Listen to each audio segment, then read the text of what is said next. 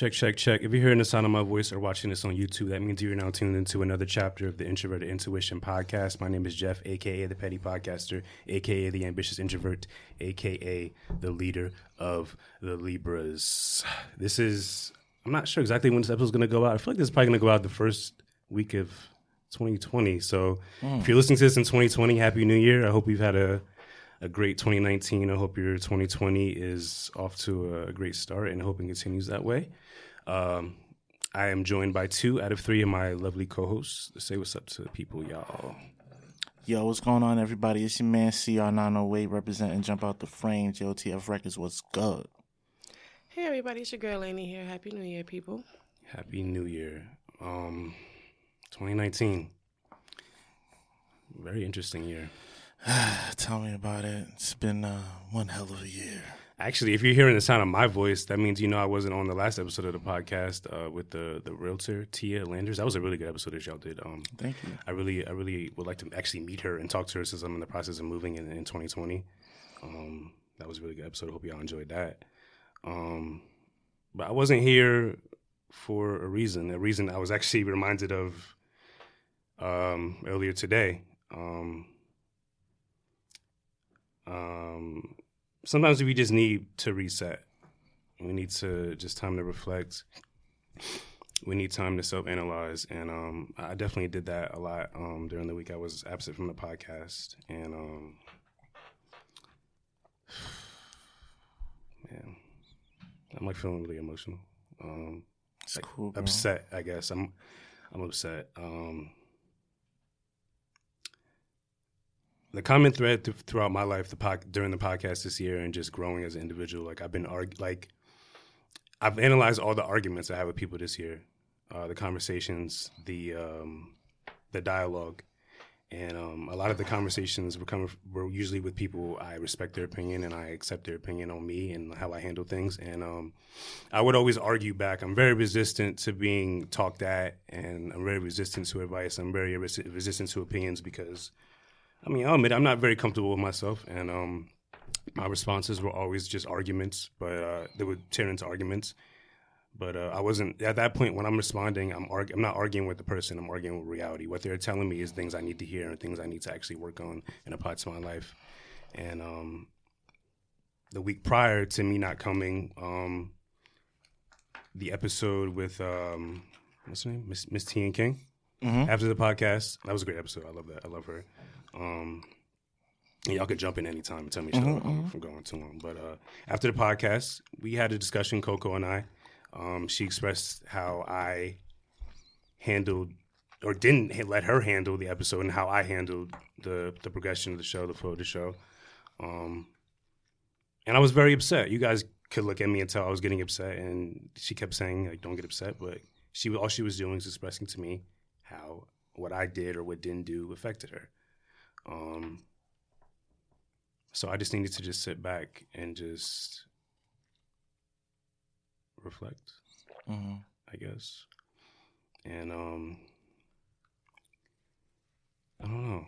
Like I, I started. Uh, there honestly was a point I was coming up to coming to the podcast, not really feeling comfortable because I feel like there was a constant there was a constant cycle of people on this show, conversations we're having, and I felt like I was, I guess, a target a bit.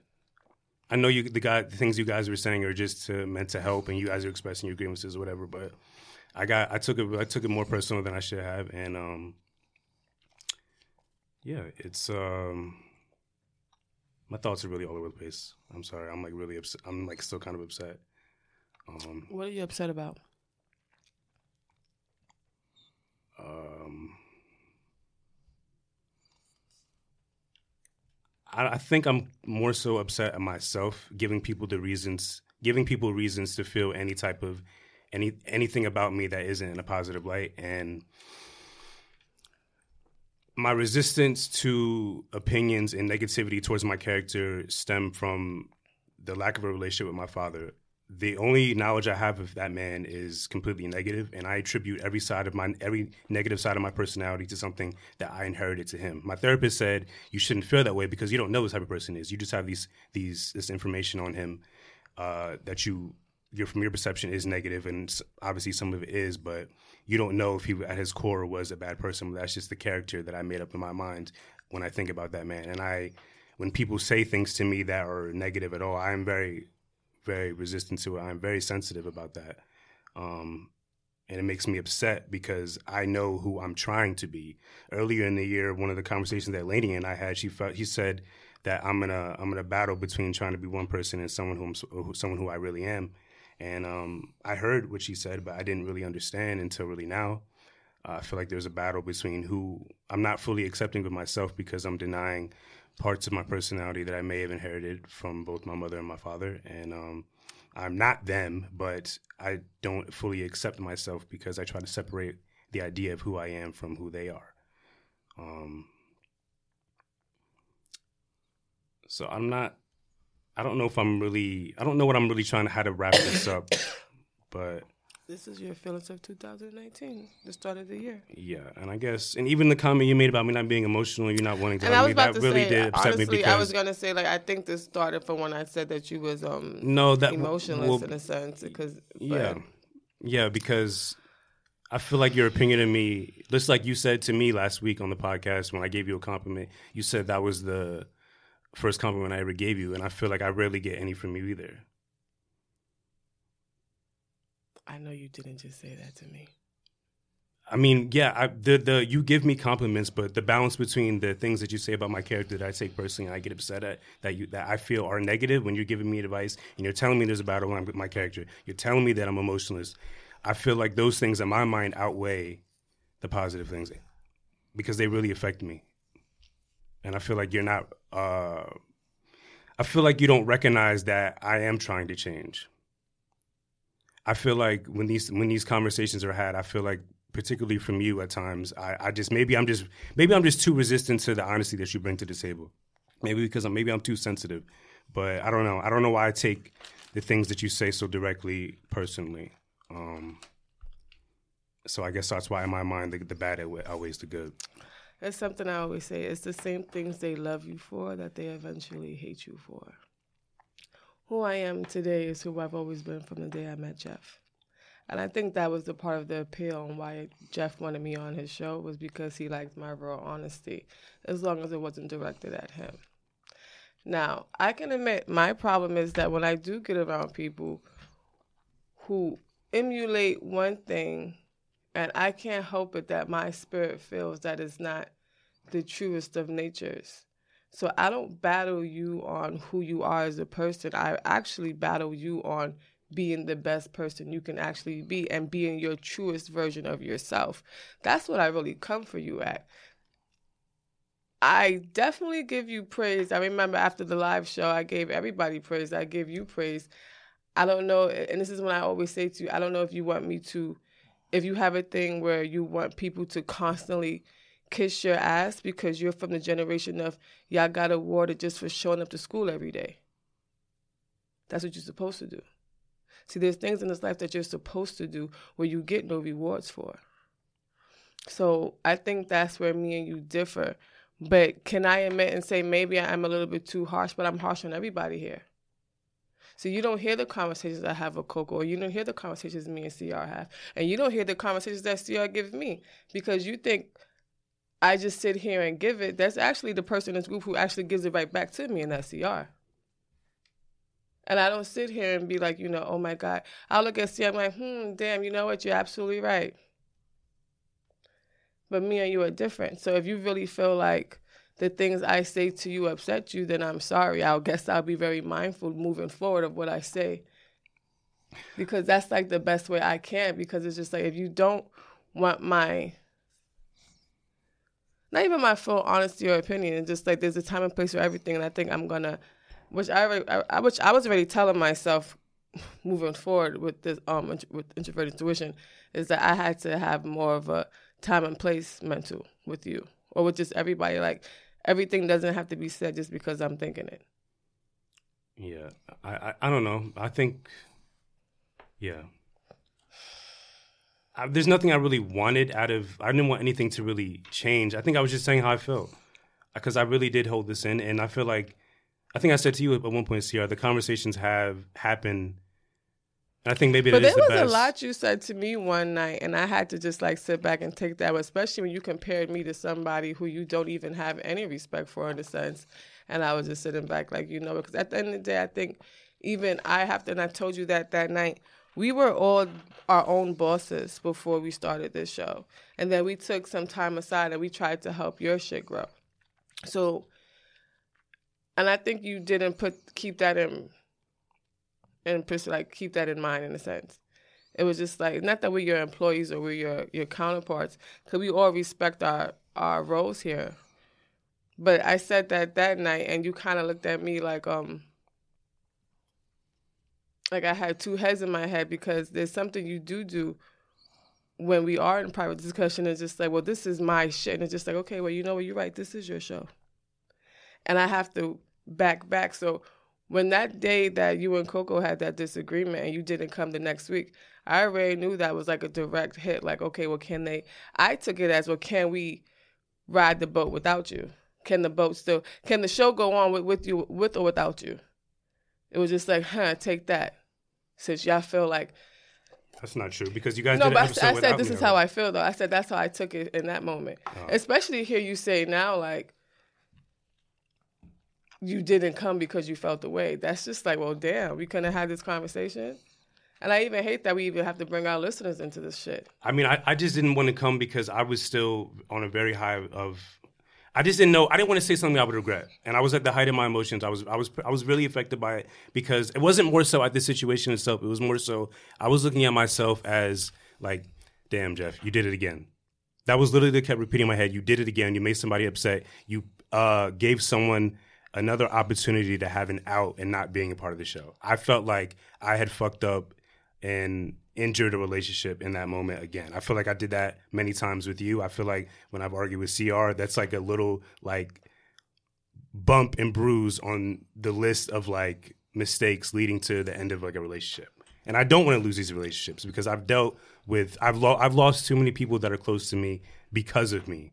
And that's just not what I want going forward. So I say all that to say I am trying my best to make an active er- effort to be a better version of myself. I am in therapy because of that. I am having more conversations, more conversations in general about how I feel and not just holding it in and letting it fester. So if I'm analyzing my 20, 2019, that's what was a common thread in my life up to this point with not just you guys, just in general. I wasn't the best version of myself for other people. It was a very toxic side of me that I want to eliminate going forward into 2020. And I'm sorry. And um, and if Coco, you don't show up and you end up listening to this, I am sorry as well. Um, and Lenny, I'm sorry to you as well. And CR, I'm sorry to you as well if I've.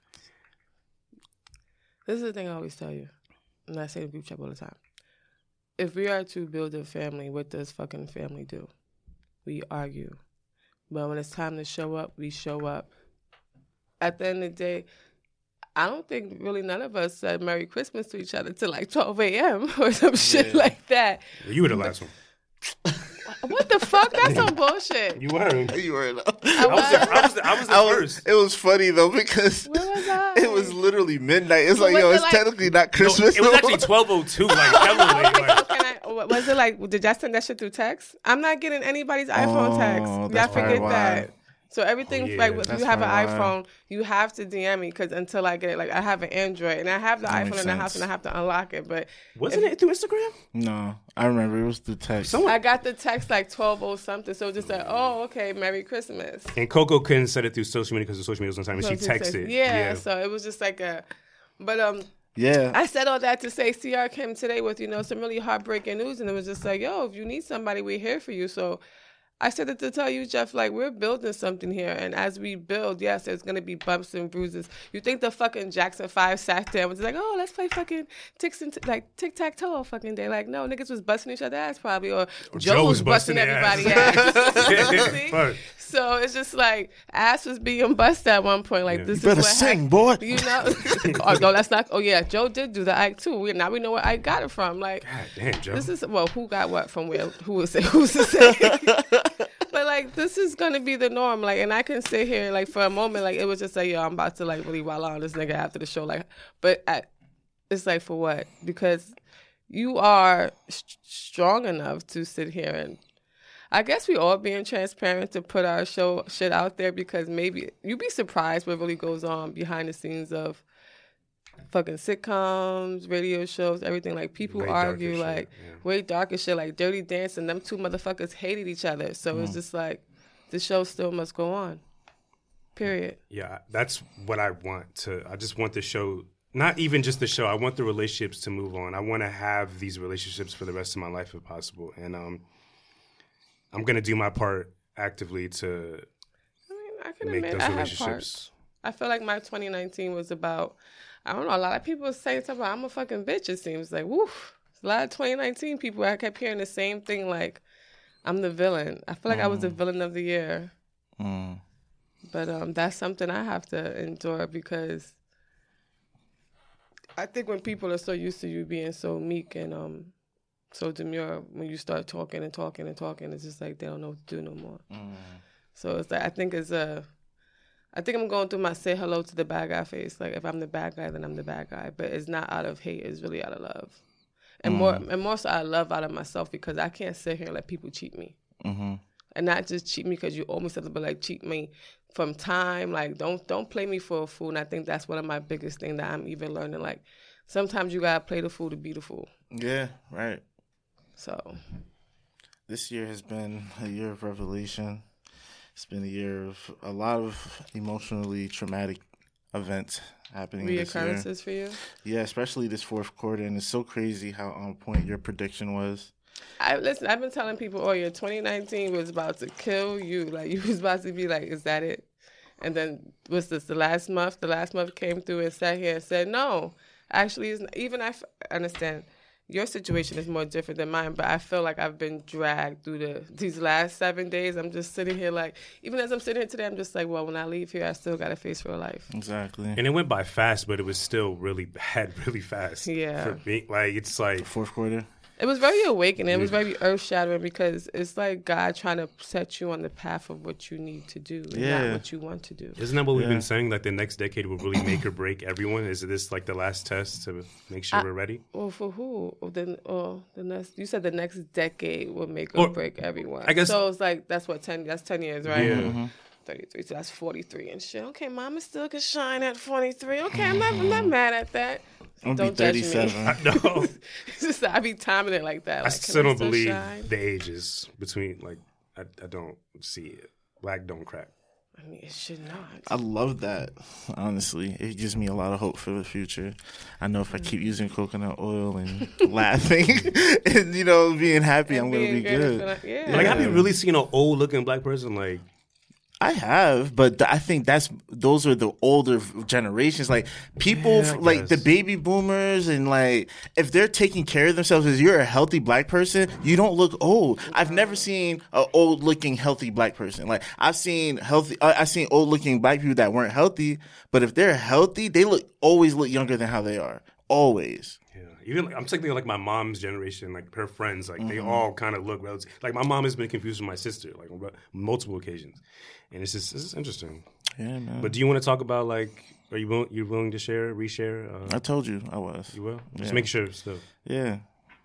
If you want to share, like, what, how this most recently has been going on. Well, um, guys, um, I went to visit my parents the day after Christmas, and um, if you've been following my story, you know that I've had dealt with two parents who were chronically depressed, and um, my mom had just like seemed to have been uh you know, mentally and cognitively deteriorating, and I didn't understand why. I thought it was the side effects from the medication she's been taking. So when I went to visit them yesterday, my dad told me for the first time that my mom was diagnosed with dementia. And she actually was diagnosed a year ago, but I'm just now finding out. And, you know, it really sucks that he told me like that. Um, and that he held it from me because he said he wanted me to just focus on myself and he didn't want me to worry about that. Even told me that my mom's been going to the hospital. You know, she was in hospital just two weeks ago. So he, I didn't know any of that. He doesn't tell me these things because he's the type of person to just put everything on his own shoulders and walk the course. But it's unfair to other people, um, especially me. Um, it was real hard to hear that because I grew up with a very close relationship with my mom. Like she was my first friend. So, you know, I got my sense of personality from being around her and she's just like always been the funny person. You know, we used to travel to Maryland together all the time and we spent a lot of time together. Like my mom was definitely my ride or die chick. But now she's uh, you know, her personality's changed because of her sickness and she's no longer that same person that she used to be. And it's hard to see somebody you love change that way. And it's real hard for me. Yeah. And it's um it's a pain and a scar that I feel will never truly heal. It's just like young guys always like you know, have a certain special relationship with their mom. And I have a lot of friends who have moms that are particularly young looking and healthy. And it's like I'm very envious sometimes because it's just like I wish my mom was healthy but it's not like that for me. But if you do have a healthy mom, you need to just keep showing her love, even if she's not healthy. Show her love and be as positive as you can. But um, it's something that I carry with me. It's a very heavy, heavy thing on my heart. I talk about it in therapy. And it's like feels really good to just say it, just talk about it and zone out. I'm high and I'm drunk. I don't give a fuck. But he's not using that to escape, you know? No, no, I'm using this podcast to escape. I'm using therapy and journaling and self talk. And this is just a Friday night therapy session amongst friends. Yeah, man. It's a lot of pain in my soul. Can I say that, Jeff? Can I say friends? I'm only teasing. but yeah, I'll say that to you later. Back to you. So after you heard this about your mom, does it make you want to jump into action and like be all you can be, or do you feel you want to give your dad still the space to do what he's been doing since he did it this far without telling you? I feel like it's definitely his role because that's the woman that he loves. Yes. He's never left her. He never divorced her. He's always been there. That's a role that I can't fill. It's his job. Hmm. You know what I'm saying? Like, yes, that's my mom, and I'll be there when I can. But I know that my dad, he needs to feel like, you know what, this is my wife. I'm gonna take care of her, and that's what he's been doing. You know, but ultimately, when I am in a better financial state, I want to be able to get my mom into some professional um, hands. I want her to be in a facility where she can get everything she needs. I know my dad's doing the best he can, but he's only one person, and he needs to live his life too. Yeah. You know what I'm saying? So it's like ultimately, now that I understand what it is, because before I thought she was just fucking depressed. You know what I'm saying? I'm just like, my mom's depressed and, you know, she's just not motivated to do anything, blah, blah, blah. It was never that. She was, her brain was literally, you know, deteriorating. So it was just like, my mom has a sickness. She needs professional help. She can't, you know what I mean? Like, that's just what it is now. So I'm now I'm in the process of accepting who she is and how she is right now, Yeah. and and trying to find the easiest way for her to progress with the rest of her years, um, for both of them. Because what was happening now is just not healthy. It's a very toxic situation, in my opinion, between my mom and my dad. But it's not something I'm not in a place to remove her, her from that situation. And my dad is very unwilling to unclench his control over my mom. You know what I'm saying? He's very prideful of being the one that's been taking care of her. You know, her family members don't really check on her like that. So it's just like my dad is very much like, you know, this is my wife. I'm going to take care of her. But ultimately, I think, you know, she's going to need more of a professional setting, you know. yeah. But, Be- um, never mind. I'm not gonna. No, what? No, yeah, it's not an interview, but like I said, you earlier, can ask just like- questions. I mean, I I'm, I feel like you know people we don't realize that it is our responsibility to like if they're not married or whatever the case is to kind of lean in and take care of our parents and I don't think a lot of us realize that the stuff like dementia and Alzheimer's can happen to anybody yeah, anybody. and that is a um a reality that we may all face whether it be through it may not be directly through a parent it could be through an uncle or an elder cousin an elder family member. So i just think that you know everybody should just be a little bit more mindful and just really check in on their elders because it's always little small telltale signs when those things happen or are starting up.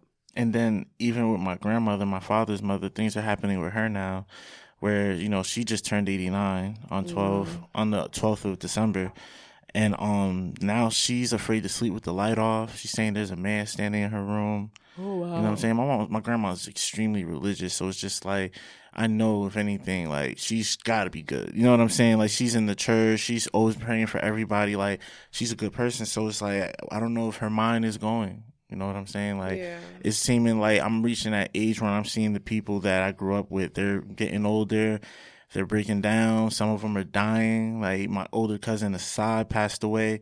He had a heart attack and then he um this is just two weeks ago. He had a heart Wow. attack and then he um didn't have oxygen for like ten minutes and then he was in a coma and you know he wasn't waking up and you know life support is extremely expensive.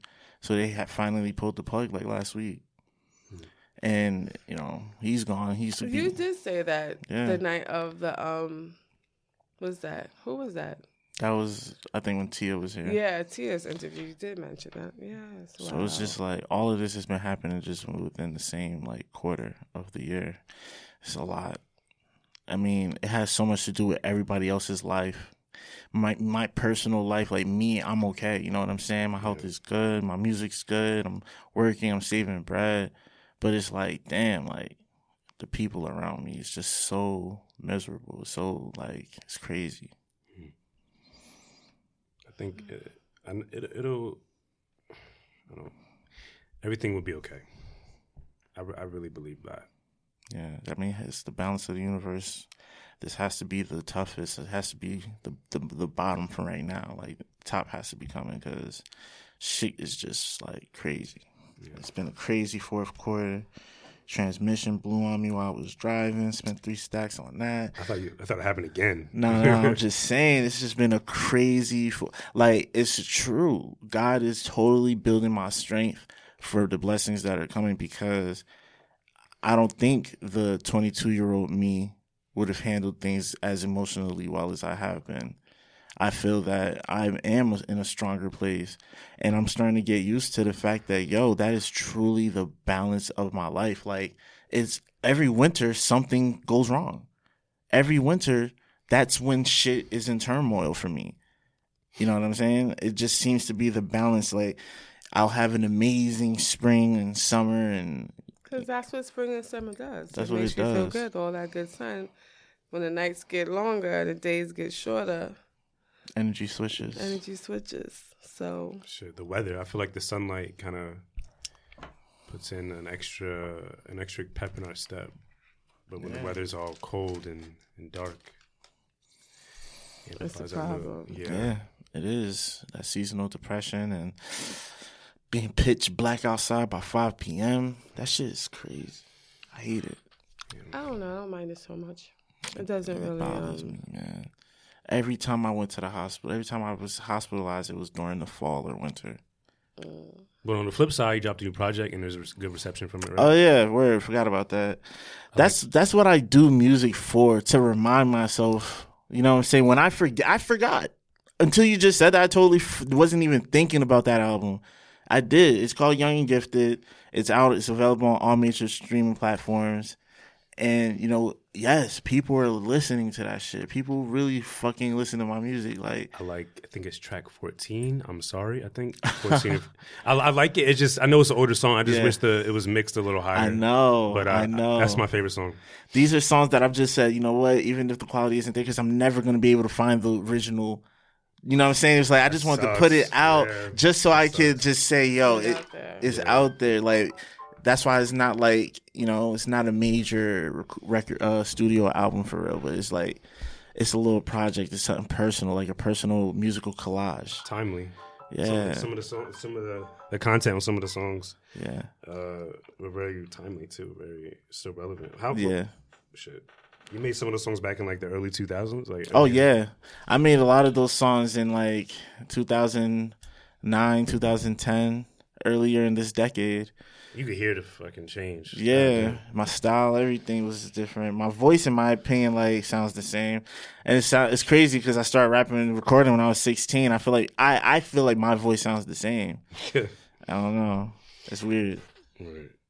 Um, you, you, You definitely had to hit puberty and have your puberty voice. You got. I, I, I guess I, I don't know. I started projecting my voice more, but I always had a light voice. Like I feel I don't know in my mind the way I sound. I feel like I sound like this like oh yeah, like all my life. Like it's hard. I don't know. You know what I'm saying? they don't remember that. They don't. They don't remember the pu- the pre puberty voice. I, I try like I'm telling you, if I play some songs from when I was 16, it's like, yo, my voice sounds exactly how it sounds right now. Well, sixteen is yeah. You already had the voice by then. okay, so then I guess so. Yeah, Yeah. I don't remember what I sounded like at 12 years old. No fucking idea. Yeah, hell no. I remember I was pissed because I used to pick up the phone when we had house phones, and they used to think that I was a female. I pick up the phone. I was like uh, 12 years old. I'd be like, "Hello," they'd be like, "Yes, ma'am. Um, is such and such home?" Like uh, that used to happen a lot because my voice was so light. Wish I had some of that stuff documented. But that kind of leads me to like this just random question. Like Mm-hmm. this year, did you guys document? Like, do you ever take like a lot of photos and videos and stuff you could look back on from this year? Because I did that. That's the most I've ever done this year. Was I have as many photos and videos. How does it of this. feel to have that tangible?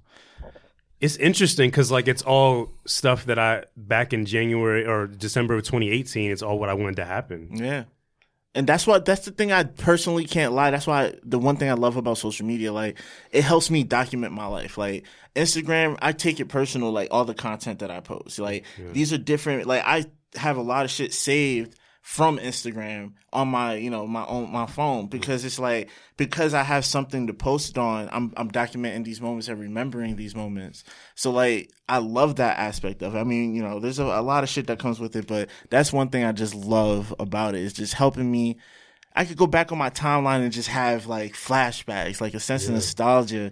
Like I was in totally different place when I started my Instagram to where I am now, you know? Yeah, I, I, that's what I've been doing with the YouTube, like the older interviews that we did. Yeah. like some guests we don't have pictures with, like Alton. Yeah. we didn't take we didn't take a picture. With him. So I went back. That was like our the first interview of the year, and I looked at that video again. It was just like That's so funny. that's crazy. Like we're uh, Alton was a personal trainer that we had on. Like I think it was right before you and Coco actually joined the show, Oh, okay. And um, he was CR's personal trainer at the time. It's just it's just interesting. Shout to out see. to Alton. I wish he started a podcast. Like he said he wanted to. Is he still your personal trainer? Nah, he moved to a different gym. I wasn't trying to go there. he was all the way in Wayne, bruh. That's Yeah, just that's like far. like with without traffic, it's like thirty five minutes from where I live. Like That's a workout in itself. yeah, Like, just thirty to- five minutes. Nah. Yeah. Um, but uh it's I like to have like that time capsule in a sense now. Yeah, man, I need that. I lost my phone, so damn it all now. It might have been good. Whoever That's find- the only thing. When everything's all digital, like Whoever found that phone, That's Jesus. gold. oh, they probably got some good stuff, huh? But my face is like it's not me though. Oh, DM me. but still, you got If a lot got of lady- variety. I just a if you lot have of Lainey's shit on phone, that phone. DM me. That's so funny. I'll buy it off you. And the funny thing is, I used to have like a little tag on the back of it saying "Laney's Way," Mm. but it, like you know, you keep repping it, like um, it washes off. So Yeah. thank God it's like not Mm-hmm. No there name anymore. on it, yeah, right. because it'd have been like, yo, who the fuck phone? Who's phone? Laney?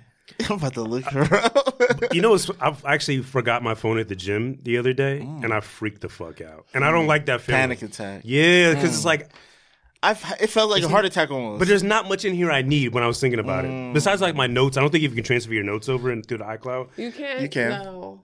you can. Yeah, your notes. I don't. Oh. Yeah, I'm gonna find. That's why. That's why I got another iPhone because I need to see if, if I could get all my notes. Just get a lot of space for your cloud, and everything on your phone will be saved. So that's the thing. Before I lost my phone, it kept saying that we can't back up Because you had no there's a trace. space. Yeah. Mhm. You- But if I the can shit get that'll some of my notes back, I'll be fine. Like I Yeah. may not be able to get everything, but if I could just get a Some glimpse them. of, something back, and that's what made me feel like you know, as God trying to tell me like my writing just wasn't up to par, Mm. and that's why He kept. No, that's a, that's a lie. What I th- what came to me today was um, I keep losing my work because I never do nothing with it. Mm. I don't post it. I don't like. I really just keep my work to myself. And if you were putting it out there, even if you would have lost it, you would have had still it. would have somewhere. had it somewhere. Yeah. So I was just like, oh, is that my lesson? Like now when I do something to release it. So it is funny because now like I have I do have two projects I am working on, but thank God I did happen to share those two projects, so I was able to still have those in my email. Mm. Mm. That was Nice. the only reason why I'm just like I'm not too mad about everything, but I'm mad about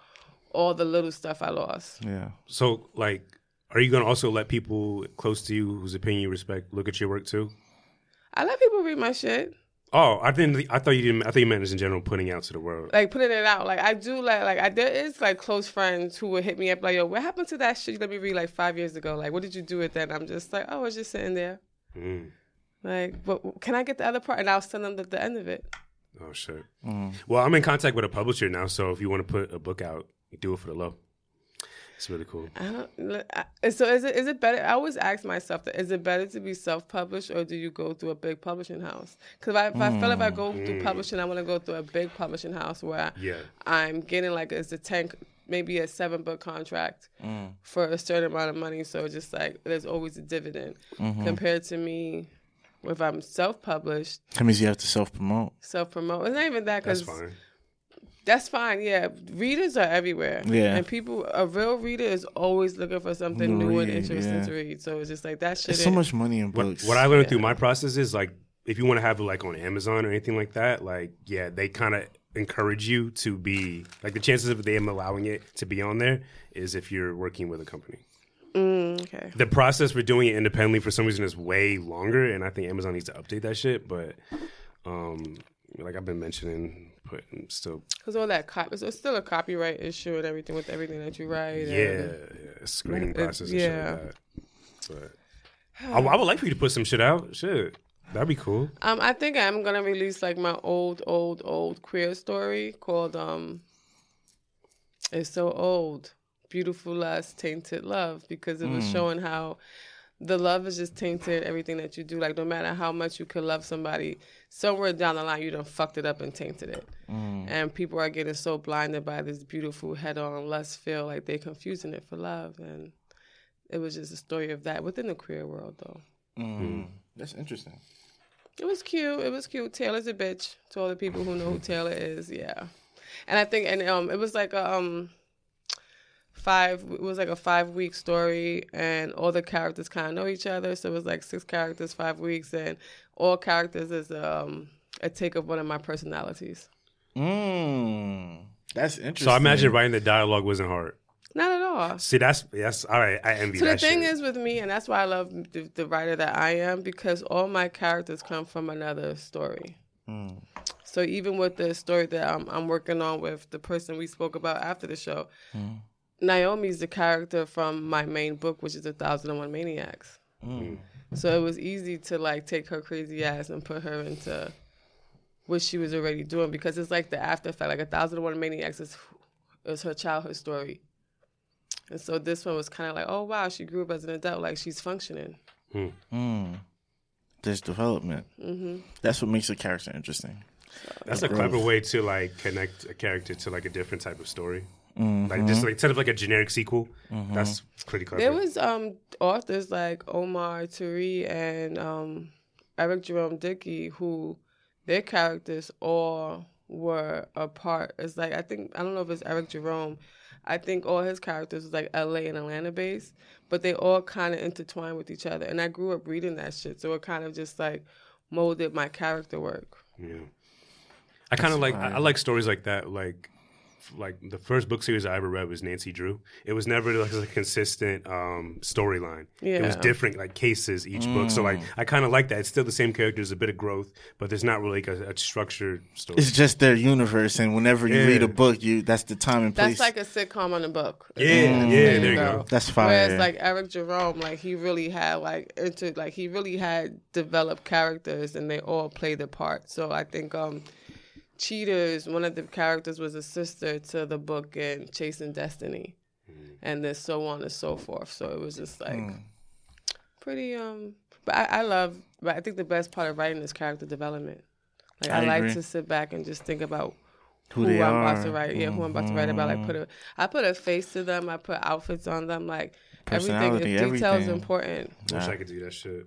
Because I, I tried to write a screenplay, and like obviously a movie isn't going to be like a thirty page book or some shit like that. But like it's hard for me to just develop characters. I know I put a bit of myself into them, and I feel like I'm not layered enough to do it for multiple characters. We so should we I should work respect that you together could do on that. something. I think that would be. Dope. I have an idea for like a nice little skit, like just a little like short film. Like I, I have so many ideas. Man. when it gets nice out. That's when you're trying to film it. we could, shit January, February, like we get to hit the hit the hit the road and start running. Actually, the project I'm working on now, like once I finish writing the fifth episode, I just want to shoot it, honestly. And it's really about um polygamy Mm. and um threesomes and all types of crazy shit. But I do mix in mental health awareness in that too because it's kind of to it's to piggyback off of people who probably do people who are overly sexually like aroused sometimes are hiding something else that is way deeper. So it's just I'm not gonna go real real deep with the story, but I'm gonna like bring it to surface and just let make people aware. And, But also it's a lot of um real life sexy time situation. That's fine. yeah. yeah, I'm definitely down. Like, of course, the podcast together is cool, but we could do multiple things outside of this creatively.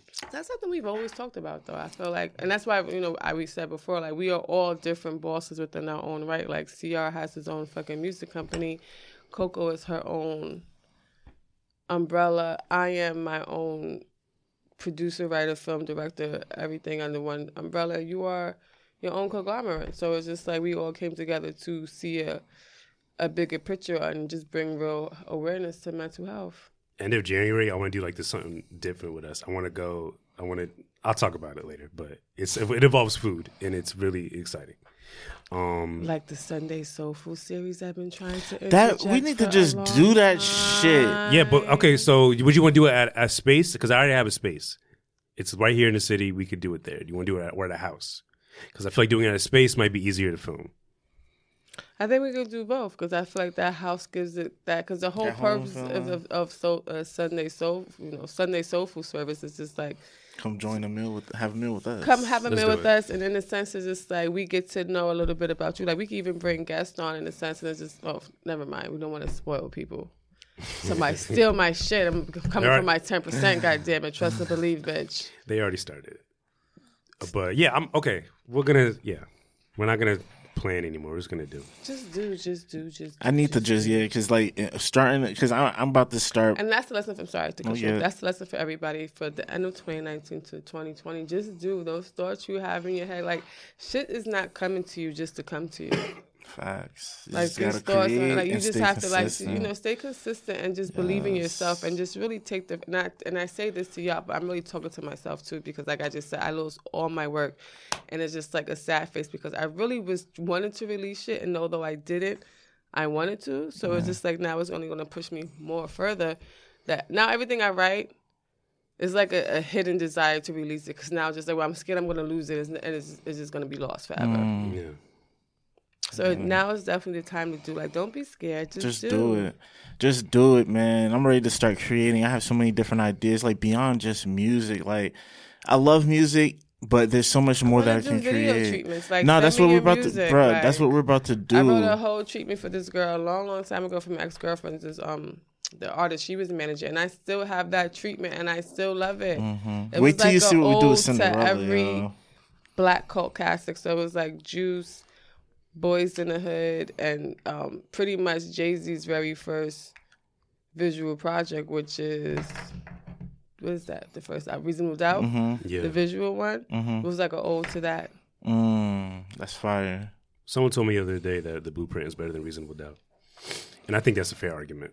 I don't want to like debate it, I but I was just I it's I a- heard it. I heard it. And Okay, yeah. I, I can't say that because it was just like when Reasonable Doubt came out, I was a child, That shit was so classic. I love. It. And I was like 15 when the Blueprint came out, so I kind of heard listened to that more so than Reasonable Doubt. I don't think it Mm. was Reasonable Doubt till I was like an adult.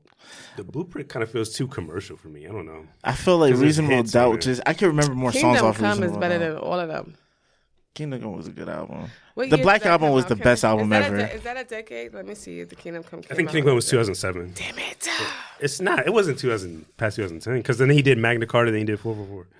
But um, do y'all have like any? I want to get into the decade music. I want to get into music really because I feel like You you did you seem like you did your homework. So like let's go. Like You ready, wait, wait, wait, wait. let's go. You ready, ready. He ready. He ready. Ready. Wait, what do y'all want to go with? The albums of the year or the decade? Let's go decade first. What you have for the decade, and let me knock everyone down. Okay.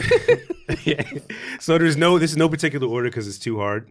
My beautiful dark twisted fantasy, To Pimp a Butterfly, Control, Nothing Was the Same, Ego Death by the Internet, Wolf by Tyler the Creator, Dirty Computer by Janelle Monáe, Good Thing by Leon Bridges, But You Can't Use My Phone, Erykah Badu, and 444 Jay Z. The decade though, that's the decade. That's the decade. Yeah. We we forgot at least one of Justin Timberlake albums. Oh yeah, soon and not soon Ty. Uh, Um, the the shit the the, the Timberland. 2020 experience. Not the 2020 experience. Not that one. what year was that? Man in the Woods? Not Man in the Woods. Oh, I was about to walk out of this fucking room. God, Justin. Ju- Justin's annoying. canceled for that shit. No, but damn. I'm just like, why does that all feel recent? Like I feel like that's the last six years. Yeah, Hmm. but for me, I feel like these albums. Damn, I feel like we all listen to music differently too. I just feel like these albums w- were, will will be albums I'll be listening for the next decade, Mm. and that's how all these albums felt to me. Okay. The warm up, the come up. Hold on. I need to I need to get my list that? together. Oh yeah, and I guess tw- 14, 2014 Forest Hills Drives too. I love that's that's J Cole's best album. To me. Yes, it is his best. well, album. that's his best album to you. Yeah. No. to me. Because that's when I really became a fan too. So I guess it's like a deeper connection on that level. For real, that's when you became a fan of J. Cole. So you were a bandwagon fan. No, I like I like Born like Center. Sideline Born Dreams. Sinner is actually really good. Like I love like Runaway, Chaining Day, uh, Illuminati, all that shit. But like, I feel like I don't know. I like the instrumentation on that project. I like the cover. I like I just like everything surrounding that album the most. all of okay. I would say this: all of J. Cole's work is great because it all shows his growth. But to me, J. Cole's best best work is every freaking last mixtape. Everybody says that. It's the mixtapes. It's the mixtapes. Like, He has and three I of always, them, right? it's more than three. It's the warm up, shit. the come up, Friday Night Lights, and um another one. I only hear Friday Night Lights. Because there's also songs that wasn't even released. Like there's songs he has like with Curren$y, Wale, all types of shit. Like I love that song. mixtape J Cole, or um, Rather Be With Rather You. Be With You, yeah, yeah. I love that shit. The mixtape J Cole to me, it's just it's just like that's my same argument with Wiz Khalifa. Mixtape Wiz Khalifa and mixtape J Cole are the best of the best of the best. You don't like any of Wiz's albums? No. Only uh only nigga in first class. I love that shit. That's his best album for me. And then Rolling Papers, and then like it gets a little weird towards the I end. I mean, it's cute, it's cool, but no, I don't like. I can I say Food and Liquor one and two is better than both the first three of J Cole's and Wiz Khalifa's albums. that's that's fair. And I I actually feel like Lupe in general doesn't get enough credit. Like Lupe general, is um dropped a great album last year. He's like the best thing. He's like one of the best to ever do it, and I just feel like he doesn't get any credit whatsoever. You want to want to go to his concert in February? He's doing a, t- a, a concert. On the, he's performing the whole Food and Liquor first one. Or what's what's the first You album? serious? He's Yeah, February, February twentieth. He did that in Chicago like last month. He's doing it in New York. He is not s- performing Food and Liquor. Okay. I swear to God, Show we me could go. tickets. I yo. love that album. You want to go. go? I'm- we'll I'm fucking dead go. going. Yo, I'm dead ass. He did it in Chicago like last month. But uh, that's that was my list for the decade. Uh, you could degree, you could disagree. I, I can't pick. Like I'm, I'm, a, like, I'm a Virgo. I'm very indecisive. I cannot pick And any you're a album. music head too. Yeah, yeah. So it will be really hard for me to like. I shout out the internet. Like that's what's up. Um, the Weeknd. I'm gonna go artist of the decade. The Weeknd. The internet. Frank Ocean. Mm, Black Beyonce. Black. Yeah, Black Beyonce. No, I'm saying the artist black too. No, Black Beyonce. Like the version of Beyonce that's black. Yes. When she went, when she turned real Virgo on us, when she was letting people know, it's like she was always Black Beyonce, letting people know who she was. But there was a point in her career she was just like, man, fuck this shit. Mm. Um, J Cole, Curren$y, Very underrated. Yes. um, The Stoned Immaculate is a great album. It's so many people. If I have to go R and B,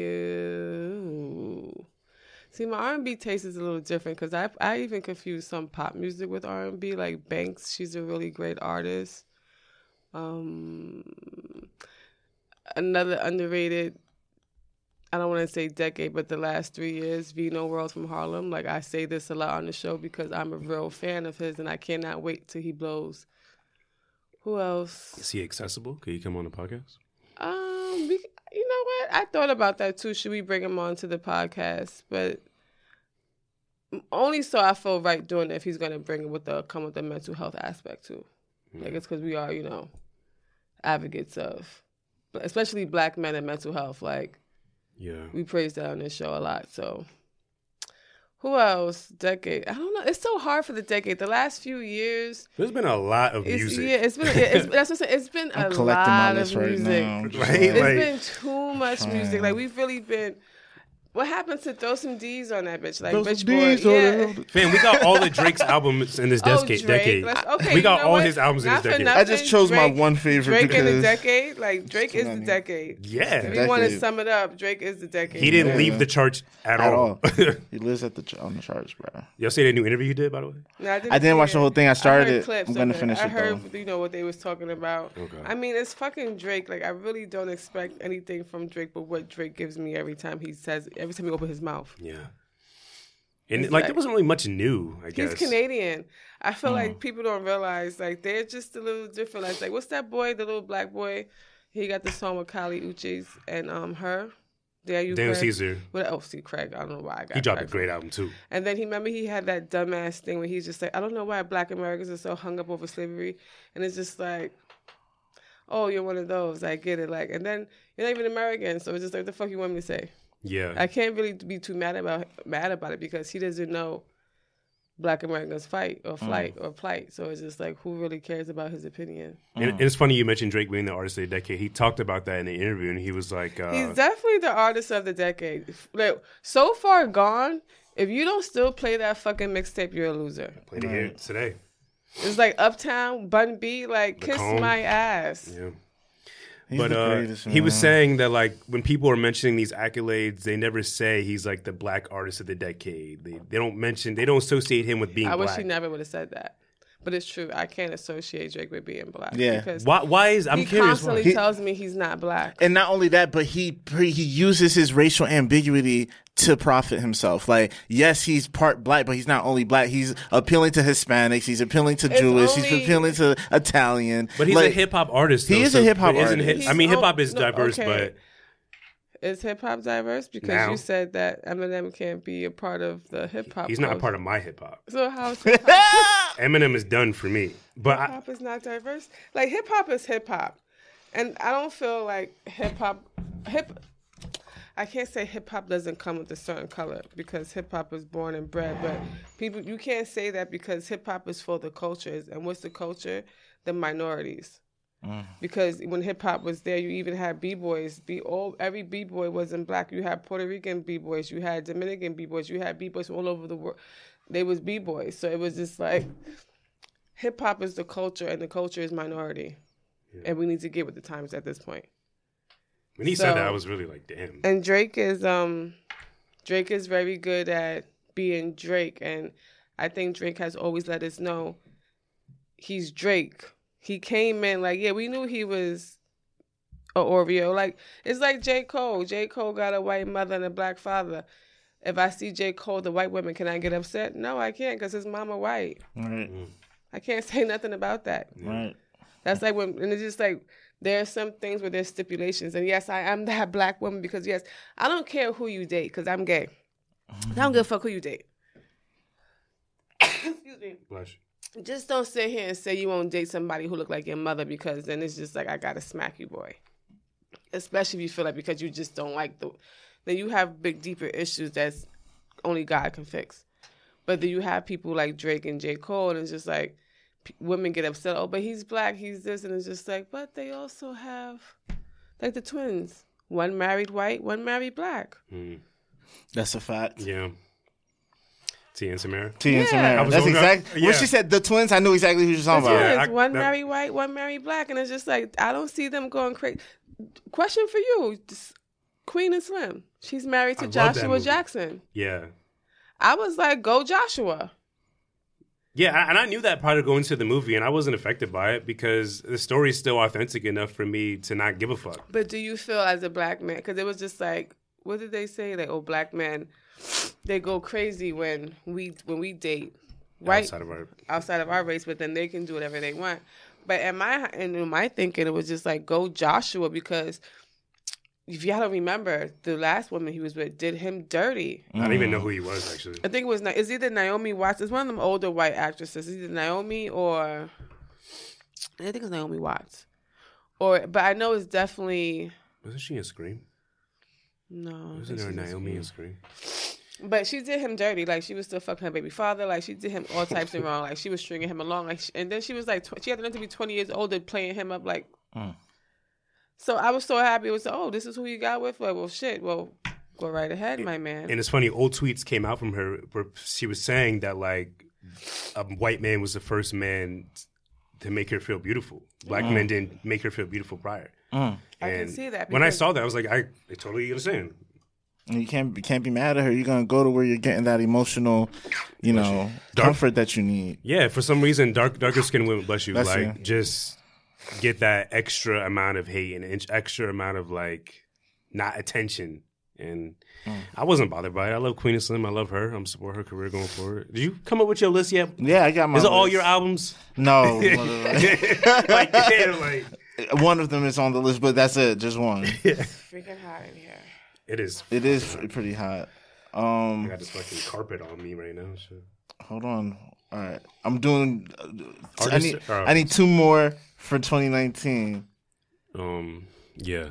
It's been a good decade of music though. It's been actually too crazy. The output of music from the oldest people fucking to Jay Z and to like the youngest to like a fucking Lil, Lil Uzi Vert. Like it's just It's a lot of fucking music. there's no way. I, I want to know if someone out there has actually attempted to listen to every at least going for genre at least every hip hop album that's come out this year because I don't think they've, anyone's ever done it. Not every single album. Nah, it's too many. There's crazy reviewers out there though, like that would do it. that have no uh, like nothing else to do. yeah, like the internet nerds. Live Love. ASAP. Let's not forget Live Love ASAP. That was also a The good mixtape. album Oh, the decade. Yes. Yeah.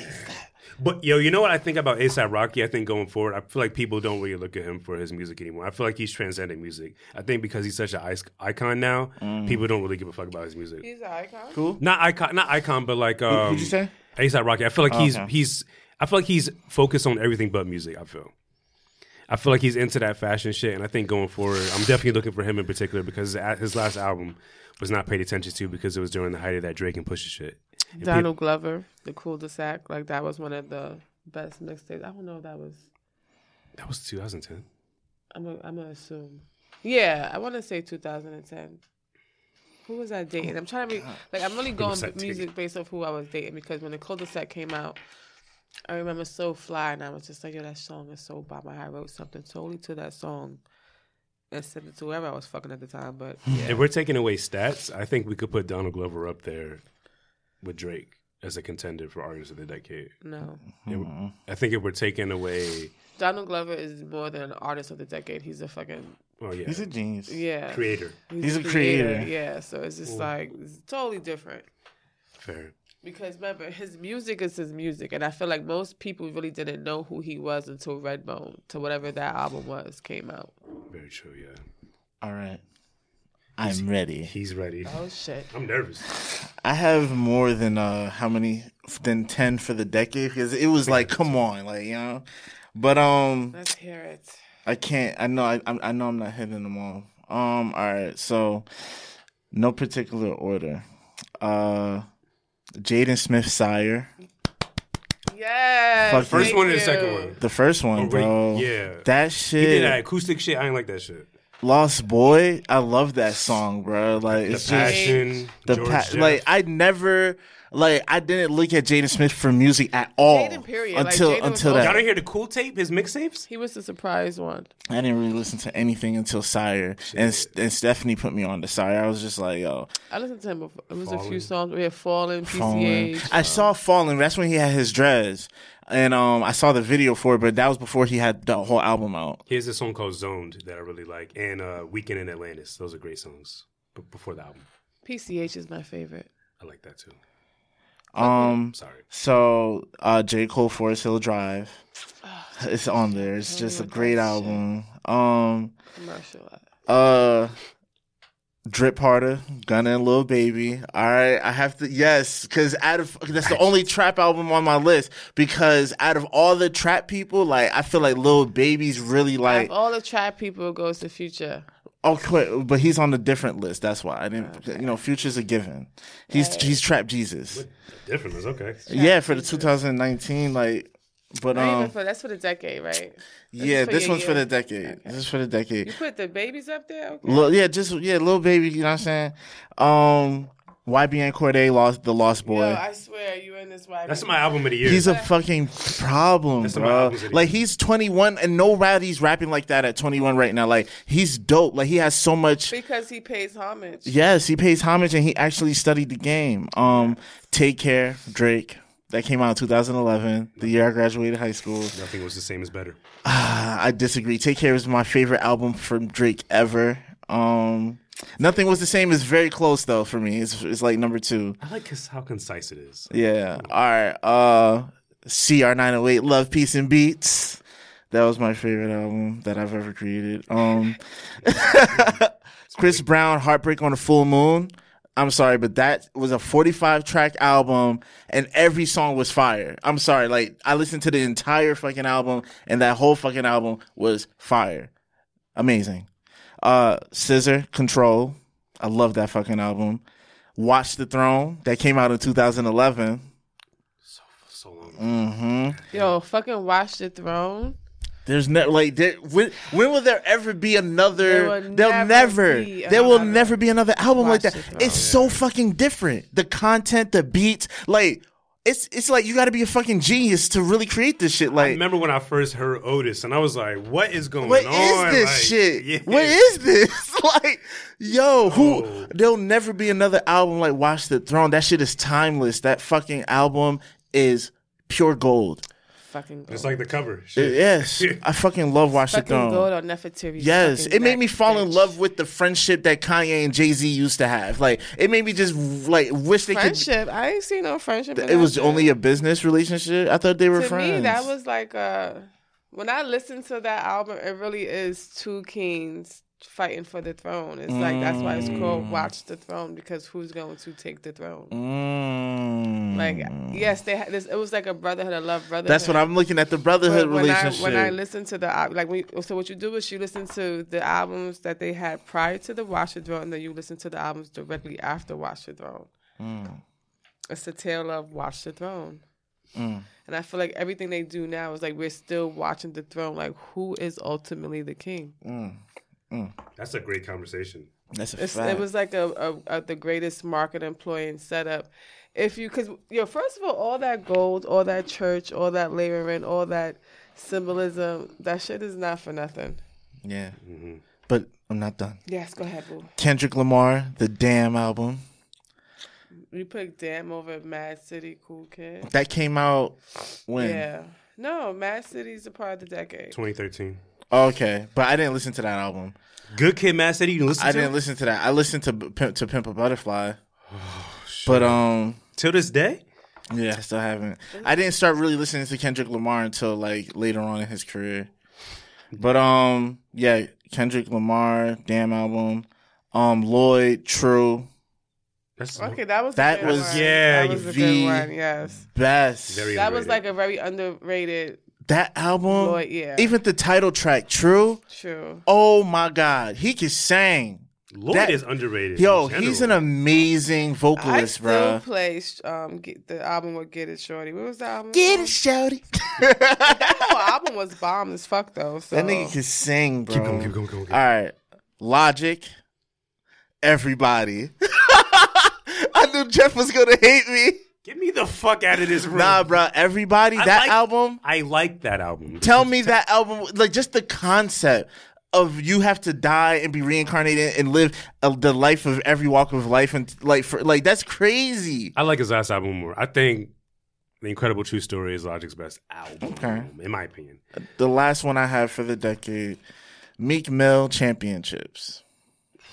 That to me was his best album. When that title track come on, That's what I'm saying. Championship is my favorite song on the fucking album. It's just, it's like, yo, he reached a new level on that album. I fell in love with me even more after that. It was just like, yo, this nigga's a beast. I fuck with his struggle. He's a beast. 2019.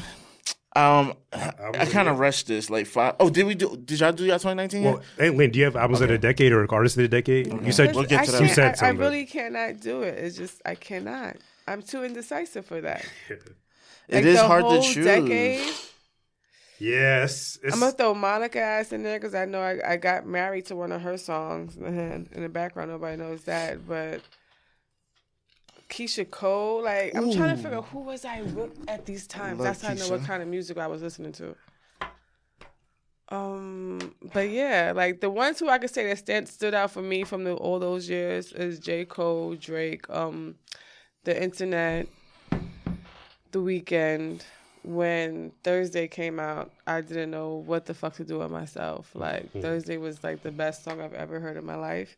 I couldn't wait to see whoever I had to see on Thursday.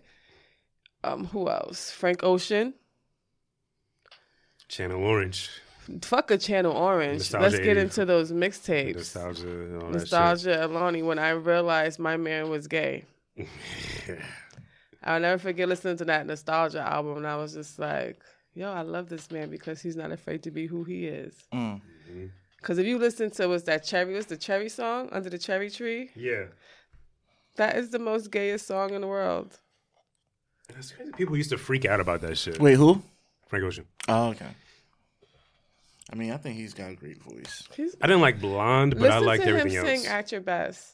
Did you hear his version of At Your Best? I'll be honest, I never dove even before he came out. I never dove into Frank Ocean's collection. Listen to his version of "At Your Best, You Are Love." Mm. Like, I love Aaliyah's version, but then he took that shit and just knocked it way out the box. Like his vocal range is like no other. Frank Ocean is the fucking man. Mm. The only man I know who can wear red Gucci glitter pants with his ass out and look great doing it. Okay, I never actually seen him wear any of that, but you I think I would seen like that to. picture of his birthday? What he was fly as fuck in his little red disco pants. I think I would like to now. Like a whole G. It was just like only Frank Ocean can do that. I, no, I dare a nigga to say something. That's do- like I like- swooping his hair. And Frank can rap too. Don't sleep on his rap. I didn't know that. He can hmm. really rap. But yeah, I We- think that's it. Like I would have to probably put maybe those as the. There's a few other people too. Janelle Monáe, I thought she was dope, but she's not like my favorite person in a sense. And I hate. I sound like a hater. I Janelle like. Monáe. Janelle Monáe. Janelle Monáe. I I, would say I think Janelle she's Monáe. cool. I feel like you know she did a. She had a great opening. I like her better as an actress. Like I do appreciate Yeah. her music, It's but- computer man. but it's like I don't know. I I, I, I, like I when they're able to transition that way. When they when they're able to go from singing to acting. Yeah. And it's just like, oh, you shine way better like this. Like keep Yeah. doing that. her her her showmanship is amazing though. I've seen her in live, and it's like it's top notch. Like she can perform. Like she's a great Yeah. performer though. But it only makes sense when you're acting and singing. It's like yeah, you're most likely pretty good on stage. But um, I prefer I like her work more as an actress. yeah, that's fair. Like I don't know if you guys have seen uh, the show called Homecoming. Mm. Uh, it's by it's uh, by the creator of Mr. Robot. Um, She's No. she's in season two. It's gonna be great. But uh, yeah, someone tell me their uh, albums of 2019. Or else I'll go. But someone Okay, yeah, tell go me, ahead. please. yeah, no, go ahead. Go ahead, start because I Oh. don't have. Tw- listen, these I can't do any of that. again, too many fucking albums, and and like there's still more I'm forgetting. But um, hold on, let me just. fi- It's it, it's a lot. So, no particular order, of course, because it's too hard. Freddie Gibbs and Madlib, Bandana, Kyle Dion, Sugar, Tyler the Creator, Igor, GoldLink, Diaspora, Snoh Aalegra, Go uh, Link. Go Link. Snoh Aalegra, uh, those feelings again. Rapsody, Eve, uh, Cordae, YBN Cordae, Lost Boy, Skyzoo and Pete Rock, Retropolitan, Boogie, Everything's for Sale, Mereba. I think it's probably my favorite album of the year. The Jungle is the way out, the only way out.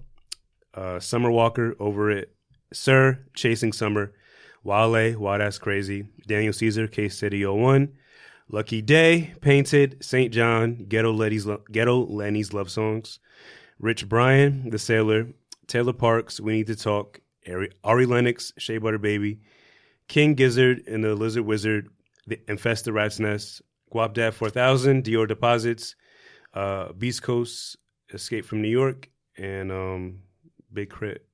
K.R.I.T. is here. It was, a, it was a lot of albums, a lot of names. Um, but I think Mereba, uh, her album came out in February, I believe. The Jungle is the only way out. She's my favorite new uh, R&B artist. She's beautiful. I want to marry her.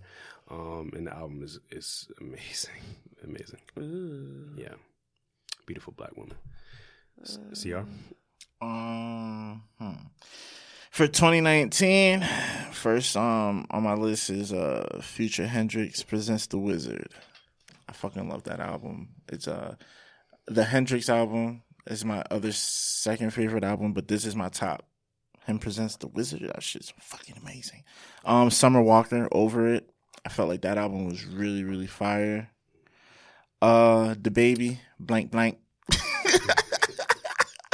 I fuck with DaBaby. That nigga funny, yo.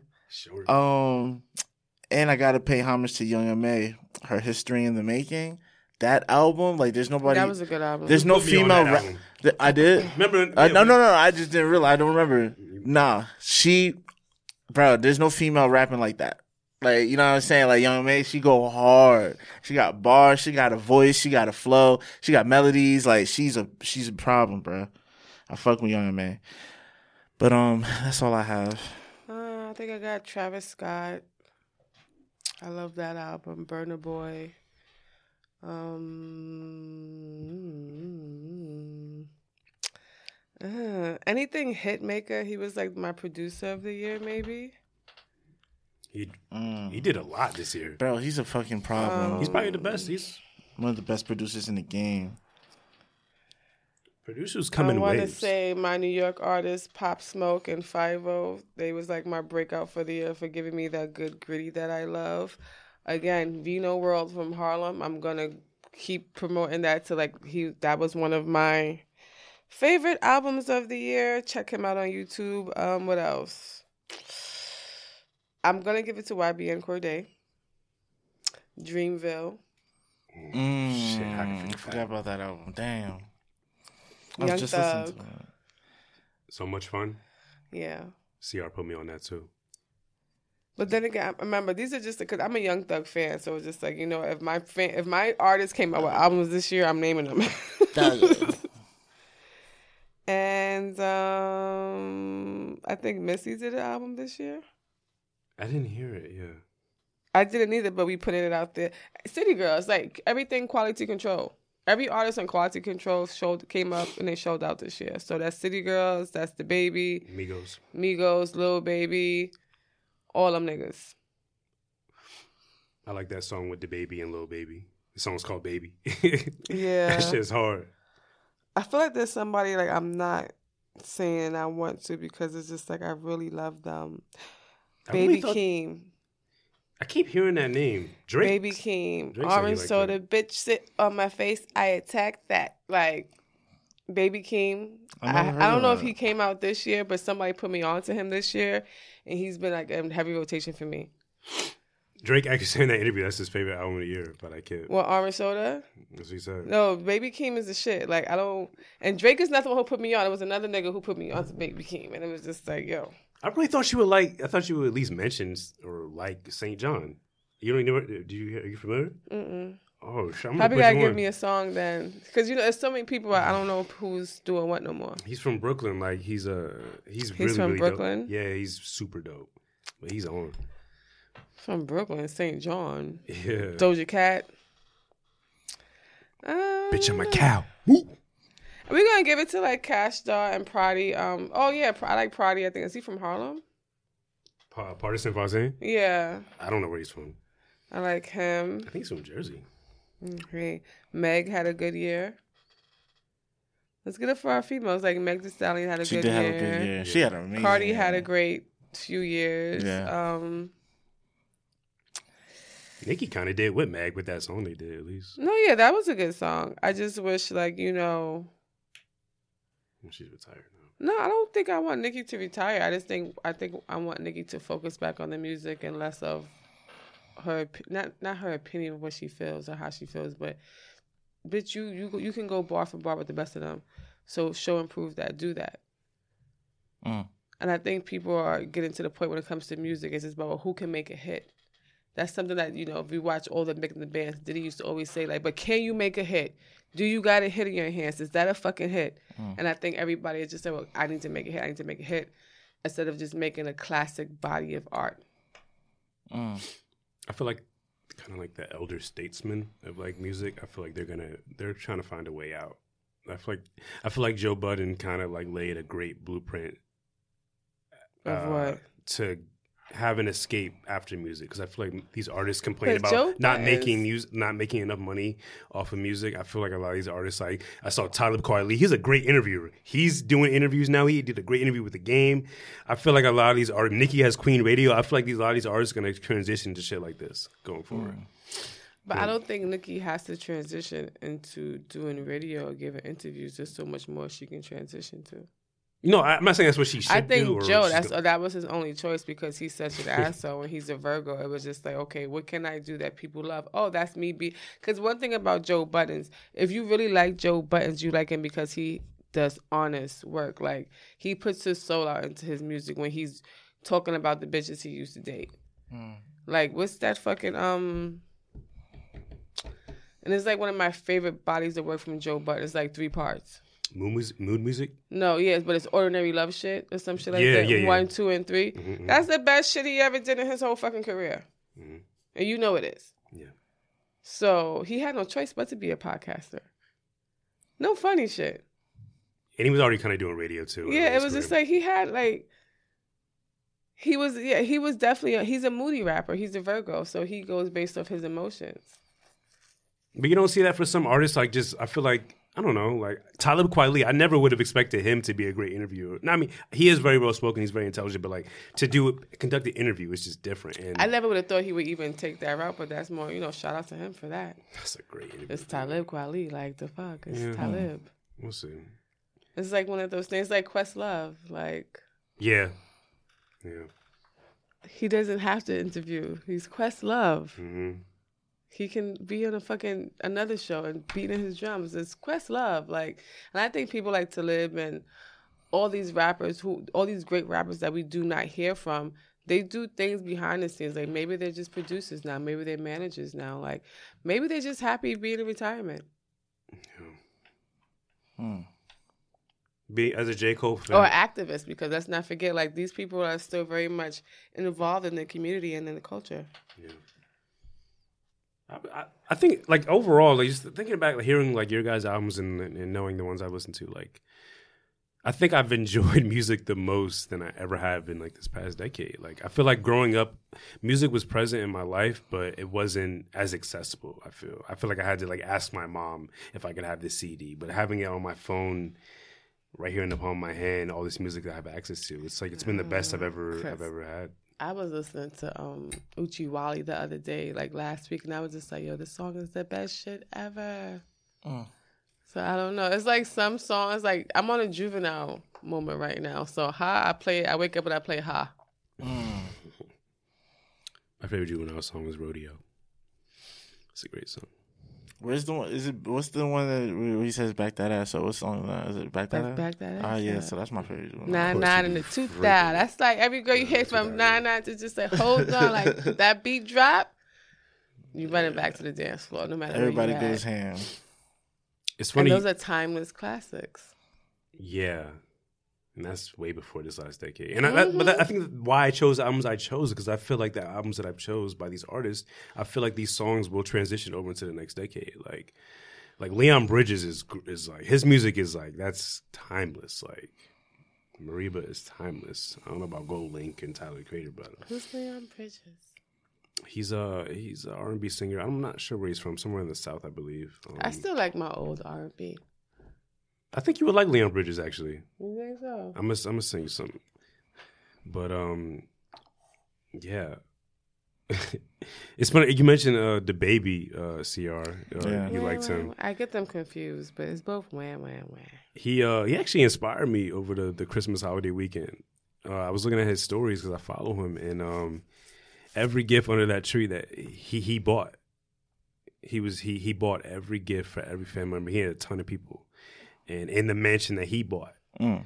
and um it just really inspired me. And anything I've ever done has never been for for money, but just to see the access, the opportunities you can have just for being you and creating is just it's it's it's insane these days. And um, I see that for all of us. I feel collectively and individually, we'll we'll all we'll make it. We'll be okay. Yeah, it's just in due time. In time, man. I feel like 2020 is gonna be the the breaking point. I feel like a lot of good things are gonna happen. Like I think a lot of things are gonna manifest. Although right now is not the time. You right? Oh, by the time this come out, yeah, manifest, bitch, manifest. This is the time. But by the time this episode is aired, Yeah, it's the new year, so everybody's good to go. Like this is when, like that's when you're supposed to do everything. It's potent out here. It's potent. Mm-hmm. You guys don't have any fear, like any- a mm-hmm. little bit of fear going into 2020. Like My biggest fear is ever is being a wasted talent. Yeah, mm. that is my biggest fear.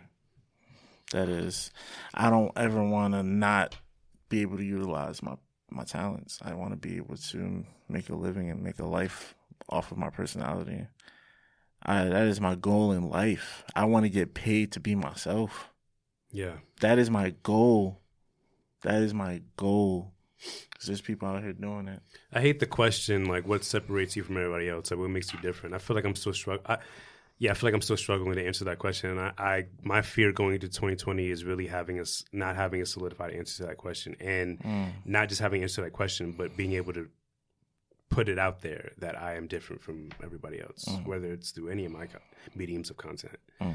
Um, because I do compare myself a lot, and I feel like someone could say I take bits of what I do through someone else, and I, I think that's like a, a goal of mine to have a solidified answer as to what makes me different and what makes me worth listening to and pay, being paid attention to. Um, I dig that. I Yeah. think that too. Yeah, I think that's what's up. That's something we all need to ask ourselves.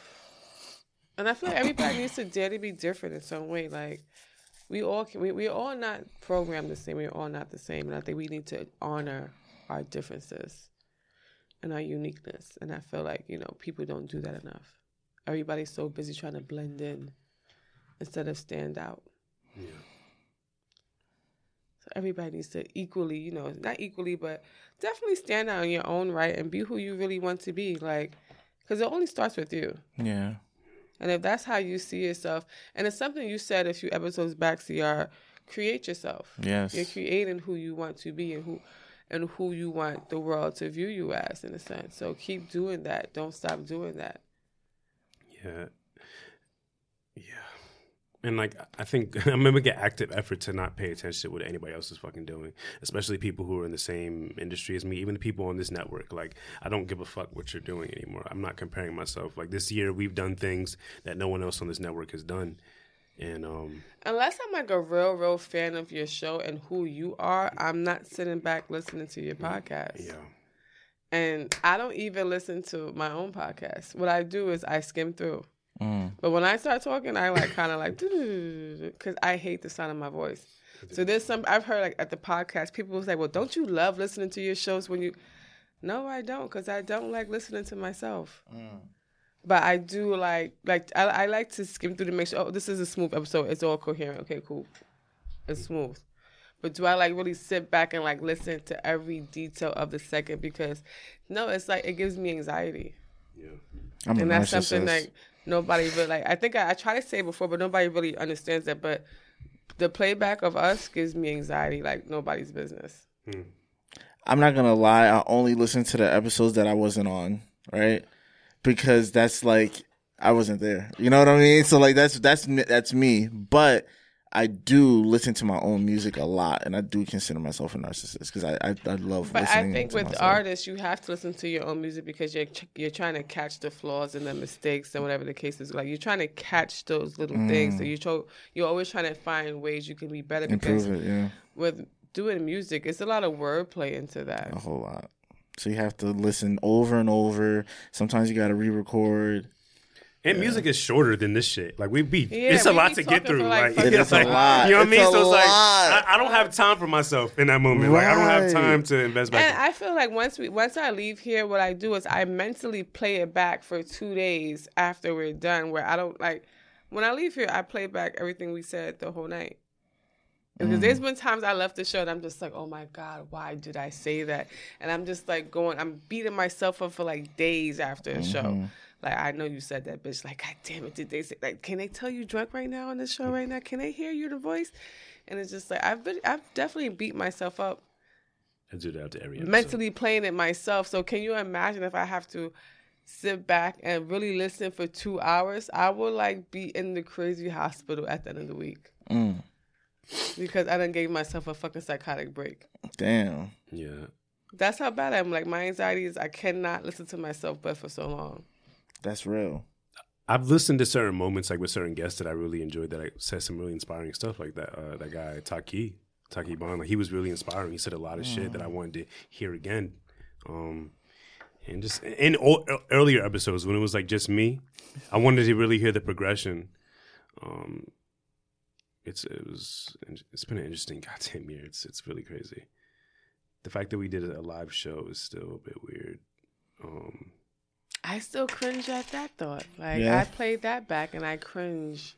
Sometimes I don't weird, like, right? Sometimes I don't like the sound of my my speaking voice. I hate this. And the funny thing is, for a girl who wanted to do radio all her life, I still hate the sound of my voice. You think so? Yeah. Oh, I like hate it. my voice because it's like people always tell me it's not feminine, but it's not masculine. I feel like sometimes I sound too. Sometimes I feel like I sound I sound feminine. And I'm at, I'm the voice that like you that. can't tell. Like, what is she?